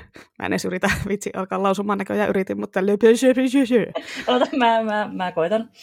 Tota, Transpersonnage. Mun mielestä se menee, no ehkä, ehkä. Kuulostaa oikeasti aika lailla pyllyaivastukselta. Pardon my French. Kirjaimellisesti. joo. Mutta tota, joo, se oli jees. Se oli semmoinen toiminnallinen ja korea-leffa. En tiedä, jaksaisinko kirjaa lukea. Tai no en mä tiedä, jos se on sarjakuvaromaani, niin ehkä. Mm. Se oli Ranska eikä Korea. Ah. No nyt sä oot ihan kyllä le nitpick. Tämä oli franglismi. no niin, on päästy anglismeista frang- franglismeihin, frankkismeihin, mitä ne on. Joo, no sitten Children of Men oli tietysti myös mainio, että kun siinä juonena on se, että joku, joku kamala dystopia-asia on tuhonnut ihmisten lisääntymiskyvyn, lapsia ei ole syntynyt kahteen vuosikymmeneen ja tästä ja muista syistä jäljelle jäänyt ihmiskunta sinnittelee jossain linnakkeessa ja vihaa toisiaan. Enemmän semmoinen action-leffa, aika karu tunnelma koko ajan, mutta itse kyllä tykkäsin siitä, että hän perustuu myös kirjaan P.D. Jamesin vuoden 1992 Children of Meniin, jota ei ole suomennettu, kirja muuten sijoittui vuoteen 20, 2021 ja leffa vuoteen 2027, eli ihan lähiaikoina ollaan tässä mm. tilassa. tekisi kyllä varmaan maapallolle ihan hyvää, jos ihmiskunta ei lisääntyisi ollenkaan, jos minulta kysytään. Niin, niin, siis kyllähän se on tunnetusti maapalloa niin kuin kuormittavin asia. Siis, joo. Tämä leffa oli mun mielestä vaan semmoinen kolee. Mä en muutenkaan tajottaa premissiä, että no miksi niitä lapsia ei synny, kaikki munasolut meni yhtäkkiä hedelmättömiksi, miten kloonaus, voisiko sitä ruveta käyttämään, ja että miksi ylipäätään ruveta sitten niin kuin viimeiset vuodet niin kuin kuluttamaan jollain kyräilyllä, että niin kuin ihan ihme touhua. No eihän nyt, jos ollaan vuodessa 2021, niin eihän tämä kloonata, ei osata vielä kloonata ihmisiä ihan silleen tuosta noin vaan. No sitten vaan opettelemaan, jos se on niin tärkeä homma. Mä en nyt niin käsitä. Kyllä nyt lampaita on kloonattu jo niin kuin ties kuinka monta kertaa. Niin, no en, en muista. Kyllä siellä joku selitys oli siinä, että miksi, miksi ihmiset ei enää lisännyt, mutta en nyt muista sitä. Joo, muita lemppareita tietysti Pixarin Wall-E. No sitä ei voi katsoa itkemättä. Se on ihan, mm, ihan, se on kyllä ihan, ihan niin kuin tunteisiin menee. Sitten tietysti V for Vendetta on hyvä. Ja sitten semmoinen aika paitsi on jäänyt semmoinen dystopia action leffa kuin Doomsday. Katoin sen aikoinaan, tykkäsin. En muista siitä kyllä enää mitään, mutta muistan, että tykkäsin. Ja tietenkin elokuva, joka jää verkkokalvoille asumaan ikuisiksi ajoiksi, koska Sean Connerin punainen kalukukkaro ja panosvyöt ja reisisaapaat eli Zardos. Mä katsoin ekaa kertaa Zardossista pätkiä tuolla luolamiespaarin telkkarista ja Siis tota, mä olin aivan, että mikä täältä tulee, mitä vau, mikä toi on, siis aivan ihania, siis lentäviä yrmeitä kivipäitä. Mä olin ihan myyty siitä. Sitten se Conneron punainen lannevaate niin kuin vaikutti toki, mutta vasta sen jälkeen. Joo, ne yrmeät kivipäät oli kyllä hienoja. Mm. Joo, tietenkin sitten vielä TV-sarjoista pitää mainita uudestaan vielä kerran. Ah, niin ihana uusi-seelantilainen nuorten sarja Klaani, jota fanitin ihan täpöillä silloin joskus vuonna 2000, tai milloin se nyt tulikaan telkkarista alkuperäiseltä nimeltään oli siis The Tribe, ja siinä semmoinen nuoriso seikkailee keskenään kaupungin rauniossa, koska kaikki yli 18-vuotiaat on kuollut mystiseen vain aikuisia tappavaan virukseen, ja sitten siellä on kaikenlaista jengisotaa ja parisuhdedraamaa, ja kaikilla on tietenkin aivan yberpäheet meikit ja kampaukset ja siniset hiukset ja kreppiraudat ja PVC ja mm-hmm. Alex, Lex oli niin, siis niin kuuma hämmentävää, kun mä katsoin, että paljonko tätä oikein on tehty. Sitä on tehty viisi kautta, mutta sitten niitä jaksoja on 260. Eli niin kuin Uusissa tehdään 50 jaksoa kaudessa, siis niin kuin miten? Joka viikko tulee yksi jakso, paitsi jouluna ja juhannuksena. Siis kun mun mielestä kun se tuli täälläkin, niin siis sitä tuli joka viikko tyyliin. Tai... Mm. Ja sitten mä, niin kuin mä olin, mulla on jäänyt ne ensimmäiset kaudet, eli varmaan pari vuotta näkemättä. Ja sitten mä varpesin katsomaan, että mikä tämä on. Ja tota, olin unohtanut sen kokonaan. Silloinkin mä ärsytti, että tosiaan mä en niin kuin oikein tiennyt, mitä siinä aikaisemmin oli tarkoittanut niin kuin tapahtunut ja sitten tota, mulla jäi koko ajan niitä jaksoja välistä, koska niitä tuli jotenkin niin usein. Mm. Mutta kyllä mä muistan, että se oli hieno, vaikka olikin niin kuin enempi mun mielestä teinidraamailua kuin sitä dystopiaa. Ja sitten tota, en muista, en muista kuumaa leksia. Niin, miten ei voi muistaa kuumaa leksia, kun se oli joka jaksossa? Se oli se niiden niin Ostarin jengin joka johtaja. Joka jaksossa, okei. Okay, no, se, niin, no, mutta se oli se Ostarin jengin kuuma johtaja. Joo, en kyllä katsonut itsekään kaikkia jaksoja, että, että ehkä pitäisi katsoa, niin selvisi, niin kuin, että kuoleeko siinä sitten heti, kun täyttää 18, vai mitä siinä tapahtuu, että iskeekö se virus heti, heti suhun, kun sun keho on tietty ikäinen, vai mitä. Niin. No siis, kun se, mä muistan semmoisen kotimaisen leffan, missä niin kuin tai, tai saattaa olla ruotsalainen ruotsiksi, mutta en muista. Se on leffa, missä aikuiset kuolee ja lapset jää eloon, mutta et siinä on myös, kun heti kun tämä täytät 18, ja sitten siinä pelätään sen jonkun yhden päähenkilön 18-vuotispäivää tai 16-vuotispäivää tai jotain päivää. Mun mielestä katsottiin se yläasteella koulussa, mutta mä en muista en mitään muuta, en edes nimeä. Mä yritin sitä selvittää, mutta en, en mm. löydä. Jos joku muistaa, niin kertokaa. Ja TV-sarjoista vielä, no tietenkin Last of Us, todella hyvä. Mä katsoin sen ihan silleen tuoreen silmin, kun mä en ole pelannut sitä peliä ikinä. Viihdyin todella hyvin. Varsinkin se kolmosjakso, siis herra mun vereni, miten hyvä se oli se kolmosjakso. Mä en nyt spoilata tässä mitään. Sen verran uusi sarja kuitenkin, että kaikki on välttämättä ehtinyt vielä katsoa, mutta ehdottomasti yksi parhaita TV-sarjan yksittäisiä jaksoja, mitä on nähnyt. Siis niin kuin melkein parempi kuin Six Feet Underin finaali. Se on kyllä jo aika paljon Oh. Ja mua Henkko naurattaa kaikki sen närä ja itkeminen, mitä se aiheutti sitten maailman, kaiken maailman konservatiivien parissa heti ilmestyttyä, että siitä vielä lisää pisteitä, että Okei, siellä mä, konservatiivia mä kiinnostaa tosi paljon. Tää, millä, millä, tota, millä alustalla toi oli? Se on HBOlla. Äh, no niin just. Onko, olisiko se meillä DVDllä jo? No ei varmaan vielä ole, mutta kyllä se varmaan ilmestyy jossain vaiheessa, niin voi sitten lainata. Joo, ja tota, tosiaan siis pelihän on tuttu kyllä, mutta tota, no, se dystopia-aspekti on laittanut välttelemään sitä. Siis se itse asiassa saattaisi olla jossain mun Steam tai kirjastossa joskus ostettunakin valmiiksi, mutta tota, niin, kun mä välttelen näitä dystopia-hommia, niin, niin, niin en ole pelannut, vaikka ihan tiedän kyllä, että klassikkopeli on. Mm, joo, se on pelinähän se on todella tykätty, varsinkin sen tarinan puolesta. Ja just sille, että kun se, mua kiinnostaa se tarina, niin sit mua ei tommoset mörköjen tappamispelit kiinnosta pelata, niin ei ole sitten tullut pelattu. Mä oon katsonut ehkä vierestä, kun sitä on pelattu. Mm. Sittenhän dystopiateemoja löytyy myös Black Mirrorista, vaikka no, ei tietenkään kaikista jaksoista, kun no, se on antologiasarja ja enemmän siinä on se fokus sit, niin teknologiassa, eikä se ole pelkkää dystopiaa, mutta onhan se on se kyllä hyvä. Se on äärirajoilla sarjan lisäksi kyllä parasta antologiaskifiä ikinä, että jos, jos nyt joku on vielä katsomatta, niin menkää katsomaan. Ei Jeesus. Joo, siis Black Mirroria en kovin montaa jaksoa pystynyt katsomaan. Muutamasta mä pidin. Esimerkiksi siitä somejaksosta, missä Bryce Dallas Howard sekoilee niiden kivuuspisteidensä kanssa. Vaikka sekin oli vähän ankea, mutta joo, se oli jees. Ja sitten siitä yhdestä, missä se leski hankkii itselleen Androidin, joka on ihan kuin sen kuollut aviomies, se oli mun mielestä tosi hyvä. Mutta siis mun mielestä suuri osa oli vaan sellainen, että ei, ei, ei, ei, liian ahistavaa, liian äh, ärsyttävää tai sitten esim. ihan liian järkyttävää, koska niin kuin mä oon vieläkin vieläkin ihan ruvella siitä jaksosta, missä se rikollisten tietoisuus siirretään johonkin levylle ja jossa niitä sitten kidutetaan huvikseen niin kuin vaikka tuhansia vuosia pikakelaamalla. Siis mulle oikeasti tekee niin kuin pahaa tuollainen siis hirviömäinen moraalittomuus.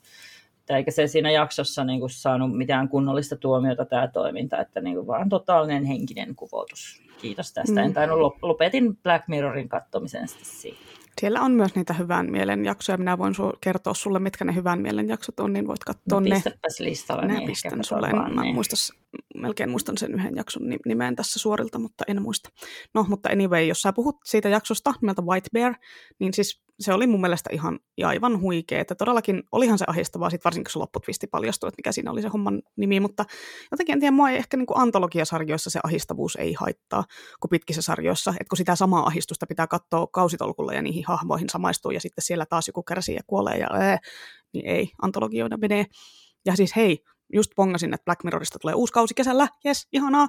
Mä luin, että tämä on ollut tauolla melkein neljä vuotta sen takia, että se tekijä ajatteli, että ei se halua tähän pandemia-ankeuden keskelle tuoda vielä viihteen muodossa lisää tämmöistä mahdollista ankeutusta. No niin, eli siis se itsekin tietää, että ankeuttahan tässä vaan tehtailla, että joo, niin kuin hyvin reflektoitu kyllä, mutta ei jatkoon. Se on hyvää ankeutta, kyllä jatkoon. Ei, ei, siis, ei siis, kun mulla ei se niin kuin haitannut yhtään, että se oli vain yksi sarja. Siis se koko idea siinä oli niin kammottava, että niin kuin... No minä laitan sulle sen yhden jakson, niin katso se ja sitten voit päätellä uusiksi. Joo. Joo. Joo. Sitten näistä katsomattomista sarjoista kiinnostaa sitten toi Station Eleven pandemiatarina, mutta kun mulla on se kirja vielä lukematta, se Emily St. John Mandelin, niin mä en oikein nyt osaa päättää, että lukisinko ekaa kirjan, vaikka tosinko sarjan, eli en tee kumpaakaan. Sitten Brave New Worldista on myös sarja, jonka voisi katsoa, vaikutti kiinnostavalta, ja samoin kuin toi Man in the High Castle, niin voisi tsekata, mutta en tiedä, tuleeko, onko ikinä aika näille. Mm. Mutta mitä sitten sellaiset dystopiateokset, jotka ei kolahda? Et mulla on, niin kuin mä listasin dystopiateokset, jotka ei ole minun mieleen. Siellä on Nälkäpeli vikaleffa, Clockwork Orange, Uusi Blade Runner, Westworld ja The Road. Eli ne on niin kuin silleen, että ei, ei lähtenyt. Äh, joo, okei. Okay. Eli sä, siis miten niin et pidä Westworldista?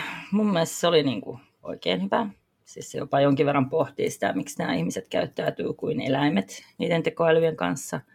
Ja itse asiassa mä nyt muistin vasta, että se kolmoskausi jäi multa kesken, koska se kirjaston DVD-pomppi. Saamari. Laita hiontaan se DVD.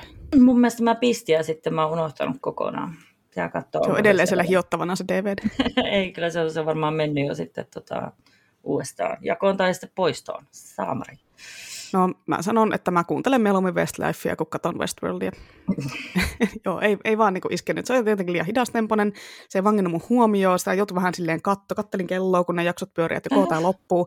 Mä katsoin sitä ehkä ykköskauden loppuun suunnin piirtein. Ja sitten se vaan jäi kesken. Likasarja on katsottavana, niin mä en jaksa katsoa semmoista väkisin, mikä ei kolaha. Siis mä en nyt kyllä ymmärrä yhtään, että miten se oli liian hidastemponen. Että nyt sulla on kyllä joku MTV, ADHD vahvana täällä. Mun mielestä se oli oikein hyvin tempoiltu että niin kuin riitti sillä aikaa tutustua maailmaan ja hahmoihin. Mm, niin, no ne hahmot oli vaan jotenkin tylsiä, että tämä on mun mielipide, koita dilata.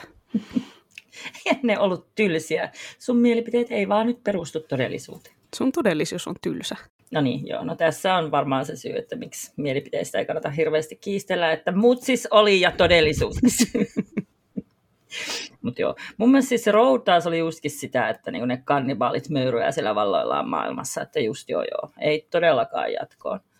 Miettii, että kun niin kuin Suomessakin ja vaikka Irlannissa on ollut nälänhätiä ihan tässä jotain sata vuotta sitten ja niin kuin ympäri Eurooppaa ja Afrikassa sitten lähempinä aikoina, niin, niin kuin kuinka paljon niin kuin lapsia ja aikuisia on metästetty johonkin navettoihin ja syöty siellä, että niin kuin onko tästä jotain tutkimustietoa?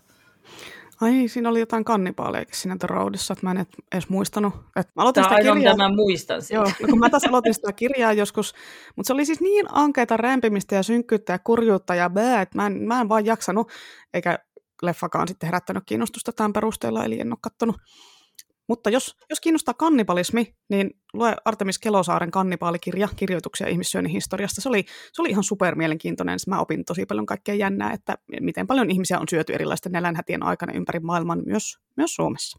No, no kuinka paljon? Kerro nyt, kun sä aloitit. En kerro, joudut lukemaan se itse siitä kirjasta. on, no, on jotain kannibalismista lukenut, koska minäkin kiinnostaa. Olihan jo se Puffin kannibaliakso parasta tota, niin kuin ääritilanteissa niin kuin näitä vastaan tulee. No toki apokalypsi on ääritilanne, mutta siis en mä tiedä, ei se mun mielestä tarkoita, että pitää vasiten tuommoiseksi inhottavaksi möyriäksi heittäytyä. Mutta jos sillä tiellä tuli nälkä, niin ei kai siinä muu auta, vaikka ihmisillä on huono ravintoarvo. niin, olisi leiponut sitä kääpiöleipää, niin olisivat jaksaneet paremmin. Joo. Sitten tota, Mä en myöskään kuulunut tuohon uuden Blade Runnerin kohderyhmään. Se oli siis ilmiselvää. Mä en, niin kuin, mä en käsitä, että miten tämä sukupuolineutraalius on, neutraalius on taas mukaan tulevaisuudessa degeneroitunut siihen, että ainoastaan ja vain vähäpukeiset jättiläisnaiset niin on semmoisia halun kohteita. Että ilmeisesti naisten seksuaalielämä näivettyy kokonaan tässä muutaman vuosikymmenen aikana, että mun mielestä tosi ankea dystopia ja sen kautta – että mun mielestä niin se visuaalisuus, mä en niin käsitä, että minkä takia tässä on jotenkin jätetty pois niin ihan, no, inklusiivisuutta, sanotaan näin. Joo, no Blade Runner on mulle semmoinen, että kun mä en, mä en erityisemmin fanita edes sitä alkuperäistä leffaa, että kyllä mä oon joskus nähnyt. Tosin mä katoin sen leffan vasta sen jälkeen, kun mä olin nähnyt Tampereella Näspeksi, Näspeksin tekemän semmoisen improvisaatiomusiikkinäytelmän version, ja olin sitä mieltä, että tämä näytelmä oli parempi kuin se elokuva. Siinä oli hauskempia biisejä ja musikaalijuttuja ja kaikkia tanssijoita, mutta kuitenkin. Et mä, oon, mä oon huomannut, että Blade Runner on niinku tosi monelle semmoinen hei juttu, niinku, mutta ei, ei mulle vaan lähde. Varsinkin se uusi versio, se pitkästytti mut aivan nukuksi, että mä jossain puolentoista tunnin kohdalla nukahdin, enkä, enkä koskaan jaksanut loppuun asti. Et ilmeisesti noin Vilnöön leffat ei ole mulle, että niinku sen näki siitä, että mä en oikein tyynistä myöskään tykännyt hirveästi. Tosin sit Arrival oli tosi hyvä, että mä pysyn hereillä koko leffa ja kaikki. Joo, siis joo, ei mäkään koskaan välittänyt siitä, siitä, siitä alkuperäisestä Blade Runnerissa siis samalla tavalla. Ja tuo Villeneuven mun mielestä se jatkuva mahtipontinen symfonia, mitä se aina hankkii sinne taustalle, niin se on tosi unettavaa. Vaikka se kuuluu leffateatterissa ihan liian kovalla, että siinä joutuu niin kuin pitämään korvista kiinni ja silti väsyttää. Tota- Joo, mä kävin katsoa jotain muuta leffaa sen aikana, kun se tyyni pyöri leffateatterista ja hirveän vaan kuuluu Joo, jostain siis seinän takaa niin. silleen, haloo. Siis mä en käsitä, että niinku mun mielestä kyllä, eikö ne tee mitään desibelimittauksia, että niinku, ei, ei pystynyt ollenkaan, että mä niinku oikein kiemurtelin tuskissani siellä tuolla. Mm. Mutta tosiaan niin olihan siinä, siinä niin alkuperäisessä Blade Runnerissa, niin siis oli siinä ihan puolensa, vaikka siis tosiaan mulle se ei ole myöskään ollut mikään the juttu. Mutta oli siinä niin kuin esiin tämä Rutger Hauerin kyynelsilmäinen pieni puhe. Tällainen olihan siinä tämmöisiä upeita ja Daryl Hannahin se koko olemus. Että olihan siinä hienoja juttuja, mutta tota niin, ja olihan se dystooppinen, niin en ihmettele, että minkä takia se kauheasti mun iskenyt. Mm. Ja sitten tosiaan niin kuin Clockwork Orange, se on mun mielestä hieno leffa. Kirja pitäisi joskus lukea. Mä en niin kuin käsitä, että minkä takia näissä sun ei-suosikissa on hyviä leffoja, että niin kuin, mitä tämä on. Nämä on niitä kuuluisia makuasioita kuulla. Joku rutiinissakin pitäisi olla. Joku enempi näissä sun ei-lemppareissa on hyviä kuin sun lemppareissa. Tai ainakin siltä tuntuu, ei sulla niin kauheasti ollut niitä, mutta... Hmm. No, mulla on sinulle yksi sana. Yhy. Mm-hmm. Joo, mä oon yrittänyt katsoa Clockwork Orangea kahdesti, ja sen alun väkivaltapornokohtaus on jotenkin silleen tosi ahistava, ja sitten sen jälkeen se menee jotenkin tosi tylhäksi, niin mä en jaksa kolmatta kertaa yrittää. Mä en tiedä, tässäkin voi olla myös sama ongelmat, kun mä en tykkää Kubrickin leffoista, niin ei vaan lähde sen takia, että ei lähde Clockwork Orange, ei lähde hohto. Että ehkä kirjaa voisi yrittää joskus lukea, mutta saapa tulee luettua. Joo, no siis oli, olihan se kohtaus aika hirveä, siis ei siinä mitään. En, joo, mutta tota, en mä tiedä, mun mielestä se oli taas jotenkin vähän niin kuin No, en maailman ehkä siis nopeatempoisin, mutta mun mielestä se oli mielenkiintoinen se, se, se kärsimys siellä, että tulitikut silmissä. Mm. Jotenkin se oli myös oikein sillä, mutta toisaalta sitten kävi myös sääliksi se tyyppi siinä lopussa, että tota, niin, no joka tapauksessa mun mielestä oli se mun mielestä hieno valko-puna, ne visuaalisuus oli ihan hienoja siinä leffassa myös. Mutta joo, Kubrickista muuten, että siis voi luoja se 2001 avaruusseikkailu. Mä oon, niin kuin, mä oon koittanut katsoa sitä aika monta kertaa. Ja mä nukahan joka ikinen kerta jo siinä alussa, missä ne apina-ihmiset öyhöttää loputtomiin sen jonkun opeliskin luona. Siis mikä, mikä tämä juttu on. Ja sitten kun mä nukahan siinä, niin mä herään siihen, että avaruudessa leijuu jättimäinen vauva. Jasso, missasinko jotain olennaista näköjään, että mitä hittoa. Sitten mä oon joskus jopa koittanut katsoa sitä keskeltä sitä leffaa, mutta sitten mä nukahin melkein heti, kun siellä vaan kulettiin ja jariteltiin jossain avaruusaluksessa, ja sitten mä herään siihen, että avaruudessa leijuu jättimäinen vauva.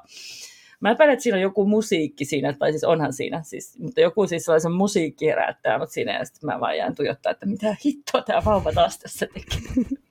Munkin pitää vaan lukea se Clarken kirja ja sitten unohtaa koko Kubrick. Joo, no tämän perusteella minä en koske tähän kyseiseen avaruusseikkailuun pitkällä tikullakaan. Hm. Joo, no, mutta miten sitten anime-dystopiat? Akira, Ghost in the Shell ja näin poispäin. Haluatko höpötellä näistä jotain? Mä oon katsonut nämä molemmat kerran, mutta en mä muista taas paljon mitään näistä. Joo. Joo, vaan siis Ghost in the Shellin onnistui jotenkin jättämään välistä. Akira on aina vaikuttanut turhan rankalta kun ei mua niin kiinnosta varsinaisesti anime-dystopiakaan. Tai no siis, no mun mielestä dystopisia elementtejä on tosi monessa noissa animessa siellä yhteiskunnassa taustalla, niin kuin vaikka One Pieceissa ja Full Metal Alchemistissa. Että harvempi niistä mitenkään hyvin toimia aina on sorrettuja ihmisryhmiä ja todellakin korruptoitunut hallitus. Tota, nuo mangan genret ei ole kuitenkaan yhtä suoraviivaisia kuin meidän, niin siellä inspiroivasti sotketaan kaikkea sekaisin, että varmaan – manga Skifi on ehkä lähimpänä sellaista niin kuin tutumpaa dystopiaa, että niin kuin Tuulelaakson nausikaa, se on mun mielestä selkeä apokalypsin jälkeinen dystopiakuvaus, ja sitten siinä on virkistävästi tosi inhimillinen ote. Mm, totta. Mutta siis se nausikaa on niin kuin taattuun kiplityyliin semmoinen no, sydämellinen, vahva aikaansaava sankaritar, ja sitten tärkeimmät teemat on ympäristönsuojelu ja sodan vastaisuus, ja elokuva oli siis tosiaan vain lyhennetty versio, se on siis seitsemänosainen manga, mitä Miyazaki kirjoitti niin kuin kymmenen vuotta. Vielä leffan jälkeen menee tosi eeppisiin mittoihin. Mä kans luin Masamune Shirolta jotain 20 vuotta sitten ja muistan, että ne oli todella hyviä. Sitten kun mä koitin Wikistä katella, niin ei ne enää kilauttanut mitään kelloja nuo nimet, että voihan olla, että mä jopa luin sen Ghost in the Shellin, who knows. Ja tätä on tässä vähän niin kuin tätä hajanaisia kuvia näistä, näistä näin vaikuttunut olin jostain sen loppuratkaisusta tosi paljon, mutta tämä ei varmaan ketään auta. Eikä auta sekään, että jos haluaisin Trikunin mainita, niin tosi hatarilla muistikuvilla siinäkin mennään. Se oli semmoinen lännenleffamainen tulevaisuus, dystopia. Ja sitä animesarjaa mä katsoin, niin se oli mun mielestä ihanaa slapstick lännen meininkiä, joka sitten kehittyi tosi eeppiseksi kifiksi. Kuulostaa Fireflylta. joo, no, no, no, kyllä joo, hyvinkin voi olla, mutta ne on vähän eri kulmaa ehkä. Hmm. Se mua vähän kiinnostaa tuossa, että niinku noissa skifi-anime dystopioissa niin on hirveän usein mukana robotiikka, että niinku kaikissa näissä, no ehkä ei Trikuunissa, mutta kaikissa oli jotain robotteja, niin kuin joku itseohjautavia mekkoja tai sitten puolitietoisia käyskenteleviä superaseita, niin kuin siinä Nausikaassa, tai sitten androideja. Niin kuin, ja sitten tämä niin kuin Yukito Kishiron taisteluenkeli Alita, joka oli mun mielestä älyttömän hyvä, vaikka olikin aika graafisen väkivaltainen. Meillä se on jostain syystä suomennettu nimellä Gunm, mutta löytyy kirjastossa. kirjastosta. Ja mä mietin, että kun länsimaissa päästään lähimmästä tämä vilitystä kaivaa jollain Transformersseilla, niin mun mielestä tämä on aika jännä kulttuurieroavaisuus, että niin kuin mitä sen on Japanissa aloittanut, joka paikassa on niitä robotteja. Mm, niin, no silleen, että meillä on niin kuin, japanilaisilla on mekhat ja no, länkkäreillä on tietynlaiset robotit, mutta ei ne ole semmoisia mekhamekkoja sitten meille. Niin. Ja sitten kun luin nopeasti netistä tuollaista Beginner's Guide to Mecha-sivustoa, niin siinä kerrotaan, että Robomania alkoi Japanissa jo toisen maailmansodan jälkeen, kun talouskasvu koheni. Ja sitten kaksi maailmanlaajuisesti suurta hittiä, jotka aloitti tämän, on meidän kirjassa löytyvä androidipoika Astro Boy ja sitten joku ihme Gigantor. Mä en muuten huomannut tarkistaa, että löytyykö se sitä kirjastosta. Mutta ei ollut mekhaa, mutta sitten tota, siinä oli semmoinen Monster of the Week-mäisesti, että robotti tappelee toista robottia vastaan, ja sitten se oli kauhean jännä.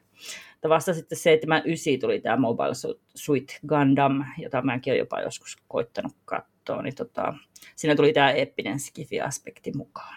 Ja sitten mulle myös selvisi, että Transformers, siis se on vaan niin kuin oikeasti Jenkkilässä uudelleen brändättyä Japanin robotiikkaa. Että ne katsoo, että hei, tässä on tämmöisiä kivoja leluja, jotka myy, että tehdäänpäs tästä omaa TV-sarjaa. Niin, eli ensin oli lelut ja sitten vasta TV-sarja. Joo, kyllä. Ja sarjakuva. Mm. Joo, no selvispähän nyt sekin mysteeri. Mm. Seuraava aihehan on tässä sitten vielä YA-dystopioiden nousu ja tuho, kun tosiaan silloin 2010 alkuvuosina se, se nälkäpelin jälkimainingessa näitä syntyneitä yödystopioita kuin sieniä sateella, että sieltä tuli Veronika Rothi Outolintusarja ja Rick Jansin viides aalto ja James Dashnerin Maze Runner ja Veronika Rossin Parjaan taivaan alla tuli, suomennettiin ja sitten suomalaisia tuli Siri Kolun Pelko-ihmisessä, Laura Lähteemään Northen sarja, Siri, Siiri Enorenan Nokkosvallan kumous, Leinosen Lappalaisen rautasisarukset trilogia, kaikkea tämmöistä tuli, plus noin mitä mä aiemmin mainitsin, mutta tietenkin sitten jossain vaiheessa tuli se homma semmoiseen kulminaatiopisteeseen ja homma alkoi hiipua siellä YA-puolella. Mutta sitten nyt tuntuu, että sitä dystopia-henkistä skifiä tulee niin kuin aikuisille tosi paljon. Että mikähän siinä on. No, voidaan puhua niistä kohta, mutta haluan ensin tietää, että luiko näitä YA-dystopioita missään vaiheessa? Öö, siis joo, ei mä autuasti missä sitten kulta-ajan ja oikeastaan tuhonkin, että ainoastaan joku Maze Runnerin ekan kirjan luin vahingossa, tai ehkä mä katsoin leffan vahingossa, tai ehkä molemmat. Siinä oli se Game of Thronesin se lapsinäyttelijä siinä leffassa. Ja nälkäpelileffat mä katsoin. Se on, mm. that's it. Joo, mullakin vaan toi nälkäpeli on noista tuttu. Että kun mä en silloin lukenut YA-kirjoja, niin mä en sitten enää sitten myöhemmin ala jaksa, jaksa sitä backlogia alkaa kahlaamaan, kun koko ajan tulee kaikkea uutta. Mutta kyllä ne kiertää edelleen kovasti lainassa. Että kyllä ne silleen niin kuin, kysyntää on, kun ei sitä uutta tule. Että siis mm-hmm. nuorille tulee semmoista genreblendausta, siellä on niitä skifi-elementtejä, mutta sitten se ei ole semmoista kovaa, kovaa skifiä, että hän Greeni ihan mieletön juttu. Esimerkiksi tämä Mats Strandbergin loppu, jos on, jotka on skifi-hyllyssä, mutta siellä on skifi-elementtejä semmoisena mausteena, olla meidän omassa maailmassa, ei ole avaruudessa. Että tosi paljon julkaistaan tämän tyylistä yöskifiä niin kuin Jenkeissä, mutta niitä suomennetaan aika vähän. No, aika tylsää kyllä. Joo, mä oon havainnut englanninkielisen yön puolella semmoisen trendin, että niin kuin fantasia ja kauhu ja jännitys yllä, että skifiä ilmestyy niin kuin tosi paljon vähemmän nykyään jostain syystä. Mutta tosiaan viime vuosina on ilmestynyt aika paljon dystopiaa niin kuin aikuisille, ilmestyy edelleenkin, että onko tämä nyt sitä, että kun nälkäpelin lukijat on kasvanut aikuisiksi, niin niille halutaan tarjota vai mikä homma, että sieltä on niin kuin ihan parilta viime vuodelta, mulla on tässä Thomas Engströmin Nattavaara, Seidi Saikkosen jälkeen, Celeste Ngeen Kadonneet sydämemme, Sami Tissarin Krysaa, Anne Kovalaisen ensin palasivat linnut, Juha Itkäsen Kaikki oli heidän, Jufan Shenin Jättömaa, Örjan Norhuus Carlsonin Yö ja päivän välissä, sitten se Majalunde ilmastotrilagia, Mia Myllymään huomistarhuri, siis näitä on tosi paljon käännöksiä kotimaisia, sekä semmoisia, missä se dystopia on enemmän pääosassa, kuin myös sitten semmoisia, missä se on sillä vähän niin kuin taustalla, ja se teoksen pointti on joku muu. Mutta jännä ilmiö kyllä, että tätä aikuisten dystopia puskee ovista ja ikkunoista nyt.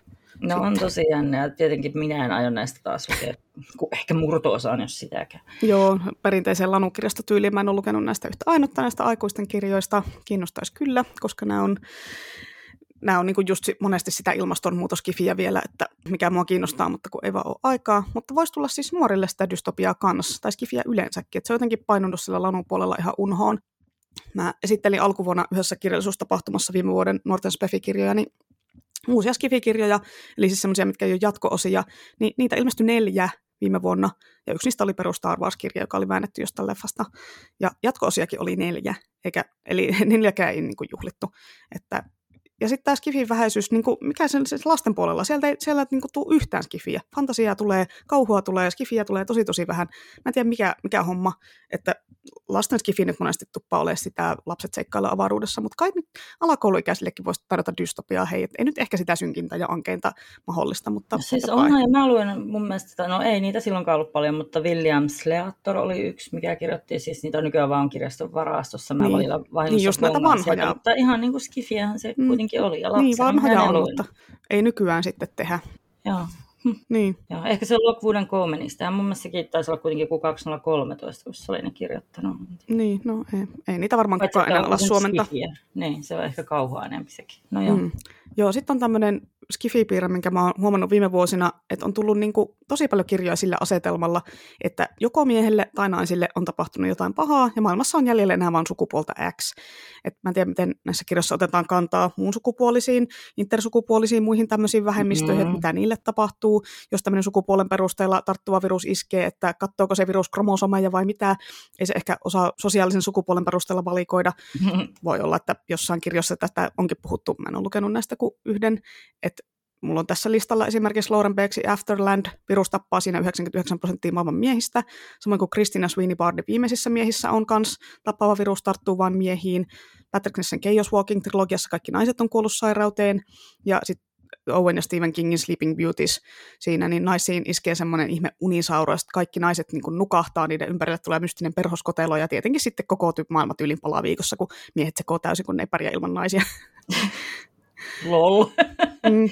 joo, joo, mäkin luin tota internetin syövereistä jonkun manga, jossa oli hirveänä ongelmana, että kun miehet ei pärjännyt pitkillä avaruusmatkoilla ilman naisia, ja seksidroiditkin oli liian kalliita valmistaa. Ja mä vaan niin mietin sinne, että no miksei ne värvää niille matkoille niin konaan naismiehistä, että mikä tämä juttu oli. No, no joo, niin. ei se itse asiassa kuulunut minkään realistiseen genreen sitä loppuratkaisusta, kun löytyi se ihana uusi eliö sieltä avaruudesta, joka koostui enimmäkseen taipuisista lonkeroista, jotka kiinnittyi luontaisesti ihmisen erogeenisiin alueisiin. Ja ongelma ratkessa ei tarvinnut naisia vaivata ollenkaan. Että, mutta joo, ei tästä sen enemmän. Joo, mä taidan arvata itse asiassa, mihin kategoriaan tämä kyseinen manga sijoittuu. Että sehän on UFO-porno. ei, siis mä yleensä itse asiassa on jotenkin onnistunut välttämään tämä genre, mutta nyt tuli vahingossa vastaan. Oli hyvin viihdyttävää. Joo, Joo, no toi, toi Sleeping Beauties oli kyllä aivan uskomaton pettymys mulle, että siitä kyllä huomasi, että ei ollut Steven kirjoittanut kuin pienen osan ja Owen oli kirjoittanut muut. Et jotenkin se, että ne kaikki miehet siinä tarinassa taantuu semmoiseksi aivan uskomattomiksi perseääliöiksi ilman naisia ihan muutamassa päivässä. Se oli tosi epäuskottavaa, vaikka se kirja nyt sijoittuukin semmoiseen pieneen junttikulään jonnekin oppalakkien vuoristoon, eikä silleen mihinkään niin kuin rikkaiden älykköjen asuinalueelle. Silti, silti mä jotenkin epäilen, että oikeasti kaikki äijät on kahdessa päivässä jotain raivohulluja sovinnista ja, ja sitten sit se kirja oli siihen tarinan kantokykyyn nähden aivan liian pitkä, niin ei, ei se oli aivan kaameita. Ja sitten on näistä vielä toi Naomi Aldermanin voima, jossa naiset saa kyvyn aiheuttaa käsillään sähköiskuja, ja tämän myötä sitten onkin miesten vuoro pelata naisia. Eli no, siinäkin keksittiin ehkä vähän pyörää uusiksi, vaikka no itselle tuo kirja ei oikein iskenyt, hehe, mm. jäi, jäi kesken. Ehkä pitäisi katsoa, olisiko noin muut sitten hyviä, noin, mitä mä luettelin. Niin, en mä tiedä. Siis periaatteessa kiinnostaa, mutta toisaalta mä niin vähän epäilyttää, että se on sitten tosi yksipuolesta ja sitten mä niin kuin mä vaan petyn niihin. Se, niin. se, tull, tai siis se analysointi siinä, että mitä voisi tapahtua, niin olisi just tollasta noin, niin en mä oikein jaksa yrittää. Mm. Miten dystopia versus utopia? Että mistä se johtuu, että niin dystopiat on nykyään varsinkin semmoista mainstream-viihdettä, utopiat ei ole, että niitä, niitä on niin todella vähän. Mä en pysty vastaamaan tähän, että ehkä tota, maailmansotien jälkeinen maailma, se menetti luottamuksensa ihmiskuntaan ehkä koska sitä ennen noin skifit oli monesti utopioita. Mm. Ehkä dystopioista on sitten tämän tiedonsaarin laajentumisen myötä tullut se realistisempi vaihtoehto, koska niitä havaitaan ympäri maailmaa, eikä omat yhteiskunnat toimi optimaalisesti. Tai ehkä se on vaan sitten liian vihervassarin mädätystä, eikä niinku ollenkaan katuuskottavaa. Että tota. Tai sitten ehkä jostain dystopiasta niinku alkoi se trendi niinku sormusten herrasta fantasiaa, ja sitten se havaittiin toimivaksi, ja kaikki halusi vaan tähän mukaan. Joku noista, ehkä. Niin, no nälkäpelistähän se alkoi.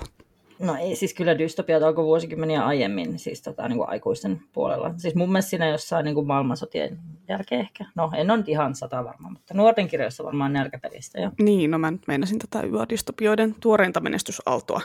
Ja joo, siis toi vihervassarimädätysteoria on kyllä mun mielestä aika validi, kun utopiaissahan just pointtina se, että kaikki ihmiset on tasa-arvoisia, köyhyys ja sairaudet on poistettu maailmasta, sukupuolen perusteella ketään ei sorsita, luonto kukoistaa. Eikö nämä ole kaikki suoraan vasemmistoliiton ja vihreiden puolueohjelmasta? Mm-hmm. Että niin kuin ällöttävää hapatusta. Että kyllä niin. kunnon maailmassa on sentään köyhyyttä ja sortoa ja tauteja ja luontokatoa ja kaikkea ikävää. Niin on, niin on. Mm. Mutta ehkä se just selittää vähän sitä utopioiden vähyyttä, kun niin kun hyvä tarina vaatii konfliktin, niin onko niitä sitten vaikeampi luoda utopiaan, kun kaikki on niin sanotusti hyvin.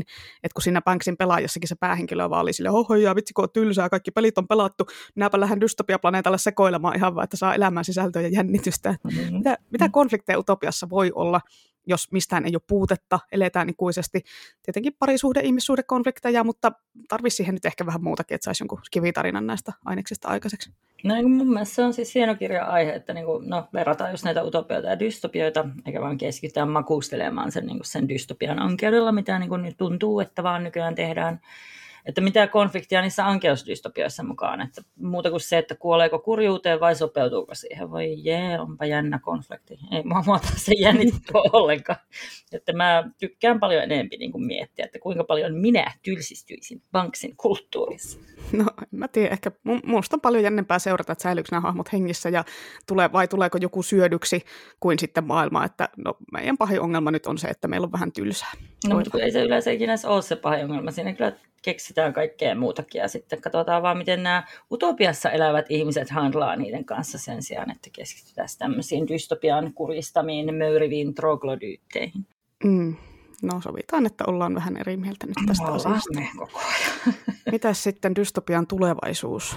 Onko niinku koronapandemia esimerkiksi tullut vähän liian lähelle, että ihmiset nyt enää haluaisi lukea tämmöisiä tarinoita, ei tunnu siltä kyllä, vai niin kuin, tuntuuko, että, että tämä koronahommakin ja kaikki niin kuin jotenkin tosi nopeasti unohtanut, ja sitten niitä sairauspandemiakirjoja tulee jatkossakin, ja CV-sarjoja ja leffoja ja kaikki. Niin, mä en tiedä, siis kun mun mielestä sun ainoa, mikä mä olisi kiinnostunut, niin olisi varmaan ollut lukea pandemia-spefiä niin kuin enempikin, muuta kuin se Kingin tukikohta, mutta tota, en mä, mä en tiedä mikä, siis kun mä en selkeästikään ole ollenkaan samalla niin kuin, taajuudella kuin suurin osa kirjojen, dystopiakirjojen lukijoista, niin en mä käsitä tämä ollenkaan. Olen mä, nyt mä oon vasta huomannut tota Hollywood-leffoissa sitä koronakuvausta jonkin verran, että se jotenkin tuli yhtäkkiä vähän puun takaa niissä leffoissa, mutta totta kai se sinne tulee, joo, aivan. Mm, joo, se on ollut ihan mielenkiintoista nähdä, miten viihteessä on käsitelty koronaa, että onko se kirjoitettu sinne tarinaan mukaan vai skipataanko se olemassaolo, siis jos se tarina sijoittuu tuohon korona-aikaan tai just näihin aikoihin, kun se korona on poistettu sieltä yleisvaarallisten tartuntatautien listalta, eikä puhuta maskeista tarkoituksesta koko ajan, mutta siis pakko myöntää, että itselle vähän särähti korvaan, kun jossain nuorten kirjossa esim. nyt tuossa J.S. Meresman kenties tapasin vielä.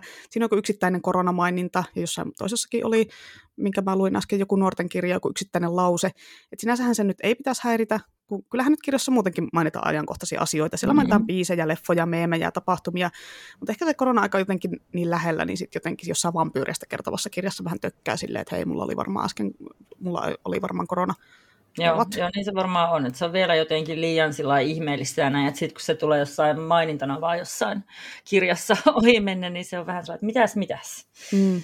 Minä vielä elän tätä aikaa. Niin, niin no tietysti kun kirjathan ilmestyy viiveellä, niin sitten siinä kirjoittamisen aloittamisen ja kustannussopparin saamisen ja itse kirjan julkaisun välissä, siinähän nyt kerkee tapahtua asioita, jotka sitten vaikuttaa siihen, että sitten se kirja osuu aiheeltaan silleen ns-väärään kohtaan. Että moni kirjailija ja kustantaja on ollut varmaan silleen, laitettu kustannusohjelmaan kevääksi 2020 joku pandemia dystopiakirja ja sitten se on ilmestynyt siihen oikein pandemian mm. keskelle. Tai sitten niin kävi tuolle Elina Rouhiaisen uudelle Tuntematon taivaskirjalle, joka ilmestyi viime syksynä ja kertoo Venäjän sotatoimista. Tosin sijoittuu se Tsetsenian sodan ajankohtaan vuoteen 2002 eikä nykypäivään, mutta kuitenkin on ollut varmaan siellä kustantamossa joku, että ei hitto.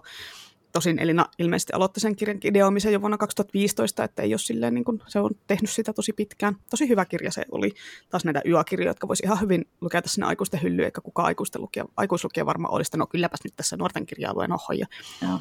Mutta tota, mä edelleenkin olisin sitä mieltä, että niin kuin se olisi hyvä, että ne vahingossa tulisi siihen keskellä, mutta ilmeisesti ei. Mä en, mä en ymmärrä ollenkaan, miten tämä koko kustantaminen toimii. Mm, niin, no siinä kestää niin kauan kirjoittaa kirjoja ja kaikki tämmöiset tehdään, niin ei, ne, ei niitä vaan saa aina sille ajankohtaisiin aiheisiin.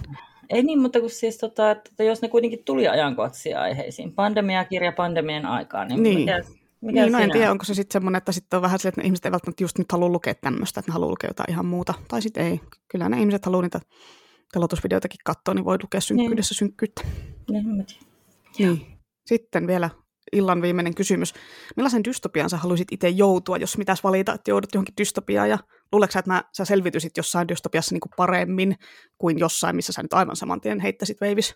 No siis, no en mä tiedä, jotenkin tuntuu, että mä kuolisin samaan tien just noissa ajatuspoliisidystopiassa. Ehkä pelkästään turhautumiseen, ehkä siihen, että mä jäisin heti kiinni. Vaikka niin, en mä tiedä.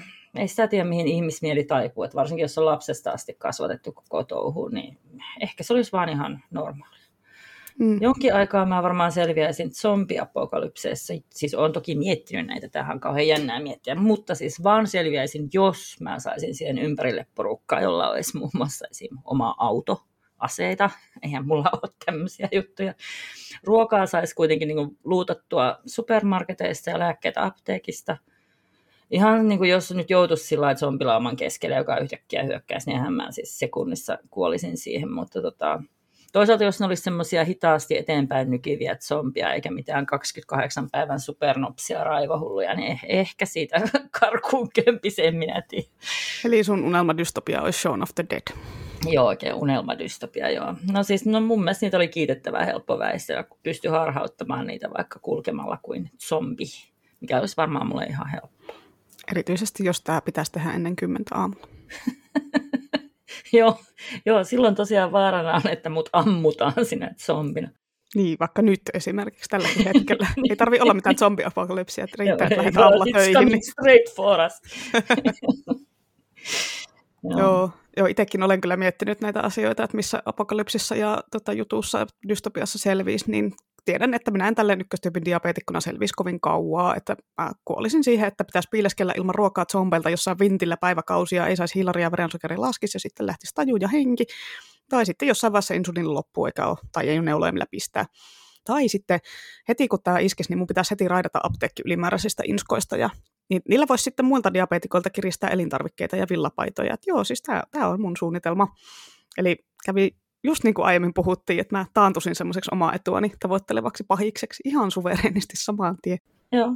Joo, siis tietenkin ekana mennään kaikki kaupalliset hyödykkeet luottaamaan ja sitten tämä vaihtotalous. Kato, nyt huomaa, että mäkin alkaisin ymmärtämään tätä häikäilemätöntä markkinataloutta paremmin. Mm, joo, ehkä selviisin kuitenkin paremmin semmoisessa ajatuspoliisipolitiikka-dystopiassa paremmin kuin tämmöisessä postapokalyptis, postapokalypsissa, vaikka, no tietenkin mä nyt olisin siellä jossain erikoistarkkailussa saman tien sielläkin, mutta kai se nyt vain riippuu myös siitä, että onko siihen tilanteeseen joutunut tästä nykytilanteesta yhtäkkiä vai onko sä syntynyt siihen maailmaan, etkä sä tiedä edes muunlaisesta yhteiskunnasta mitään. Tosin tuossa postapokalypsissa olisi kyllä etuna ne päheet kampaukset ja Mad Max-henkiset meikkiluukit ja kaikki tämmöiset, että silleen niin kuin houkuttaisi vähän se osasto. Että mä nyt voisin ainakin kuolla siihen diabeteksen silleen niin kuin todella badasin näköisenä, jos, jos ei niin kuin muuta. Joo, spasmeat siellä tukkapöhisten, kyllä. Mm. Joo. Niin, no, mutta jos siellä ajatuspoliisidystopiassa olisi tuommoinen oikein kunnon ulkonäkökulttuuri, niin tota, kyllä sitä kestäisikin paremmin silloin. Mutta kun yleensä niillä on se joku uniformi, ja kaikkien kuuluu näyttää samalta ja käydä vaan duunissa päivästä mm. toiseen. Niin. Joo, se on kyllä vähän tylsää. Me kannatamme individualismia ja hienoja kampauksia ja meikkejä. Mm. Joo, eiköhän tämä ala olla tämä jakso tässä vitsipalstaa vajaa. Hei, mä, mä en muista, nyt mä mennään, mennään suoraan siihen vitsihommaan. Kerronko mä sulle mun kääriä vitsejä vappuna? Mä en muista. Öö, en mäkään muista. Okei, no sit mä kerron. Nyt on ajankohtaisia Euroviisu-vitsejä tulee nyt tässä. Mitä kääriä tekee laivassa? No, Pitää kaksin käsin kiinni ruorista. Tiedätkö, mitä se tekee, kun se kiipee Mount Everestille? no. Pitää kaksin käsin kiinni vuorista. Entäs mitä se tekee vanhainkodissa? No, Täällä voi varmaan päätellä tästä, että se pitää kaksin käsin kiinni muorista. Mä en edes aio kertoa, että mitä se tekee ilotalossa. Äh, joo, joo, joo, ei tarvitse. Joo, ei. ei. Niin, ja lasten kenkäosastolla se pitää kiinni kuomista. Mistä? Kuomista. Lasten kengät on semmoiset kuomamerkkiset. Okei. Okay. näitä, näitä, näitä, keksittiin yksi ilta, kun ei uni tullut, niin näitä, näitä, näitä syntyi, näitä syntyy koko ajan lisää. Tämä on aivan loputon sua. Voitte itse keksiä parhaat kääriä vitsit tällä kaavalla ja lähettää ne meille. Ja mm. jos haluatte lähettää vitsien lisäksi myös palautetta, niin voitte laittaa sitä tosiaan osoitteeseen lohikaarmeradio.gmail.com tai sitten Instagramissa voitte tulla Lohikäärmeradiotilille meille niitä kertomaan DMllä tai johonkin kommenttina. Joo, eiköhän tämä ollut tässä. Meillä on taas tuli kahden tunnin jaksot, Jesus, Jesus Christ. Mm. No ehkä ensi kerralla sitten lyhyen, lyhyempää jaksoa, jos nyt, tulee, jos nyt keretään vielä tehdä ennen kesän tuloa viimeinen jakso, mutta joo, oikein hyvää, oikein hyvää Euroviisujen aikaa teille kaikille. Ja, pitäkää kaksin käsin niistä miekoista. Joo, pitäkää kaksin käsin kiinni miekoista. Tämä oli tässä. Hei hei, kiitoksia. Hei, hei. niin siis, koska siis miekkailutunnillahan kääriä piti kaksin käsin kiinni huotrista. Okei. Okay.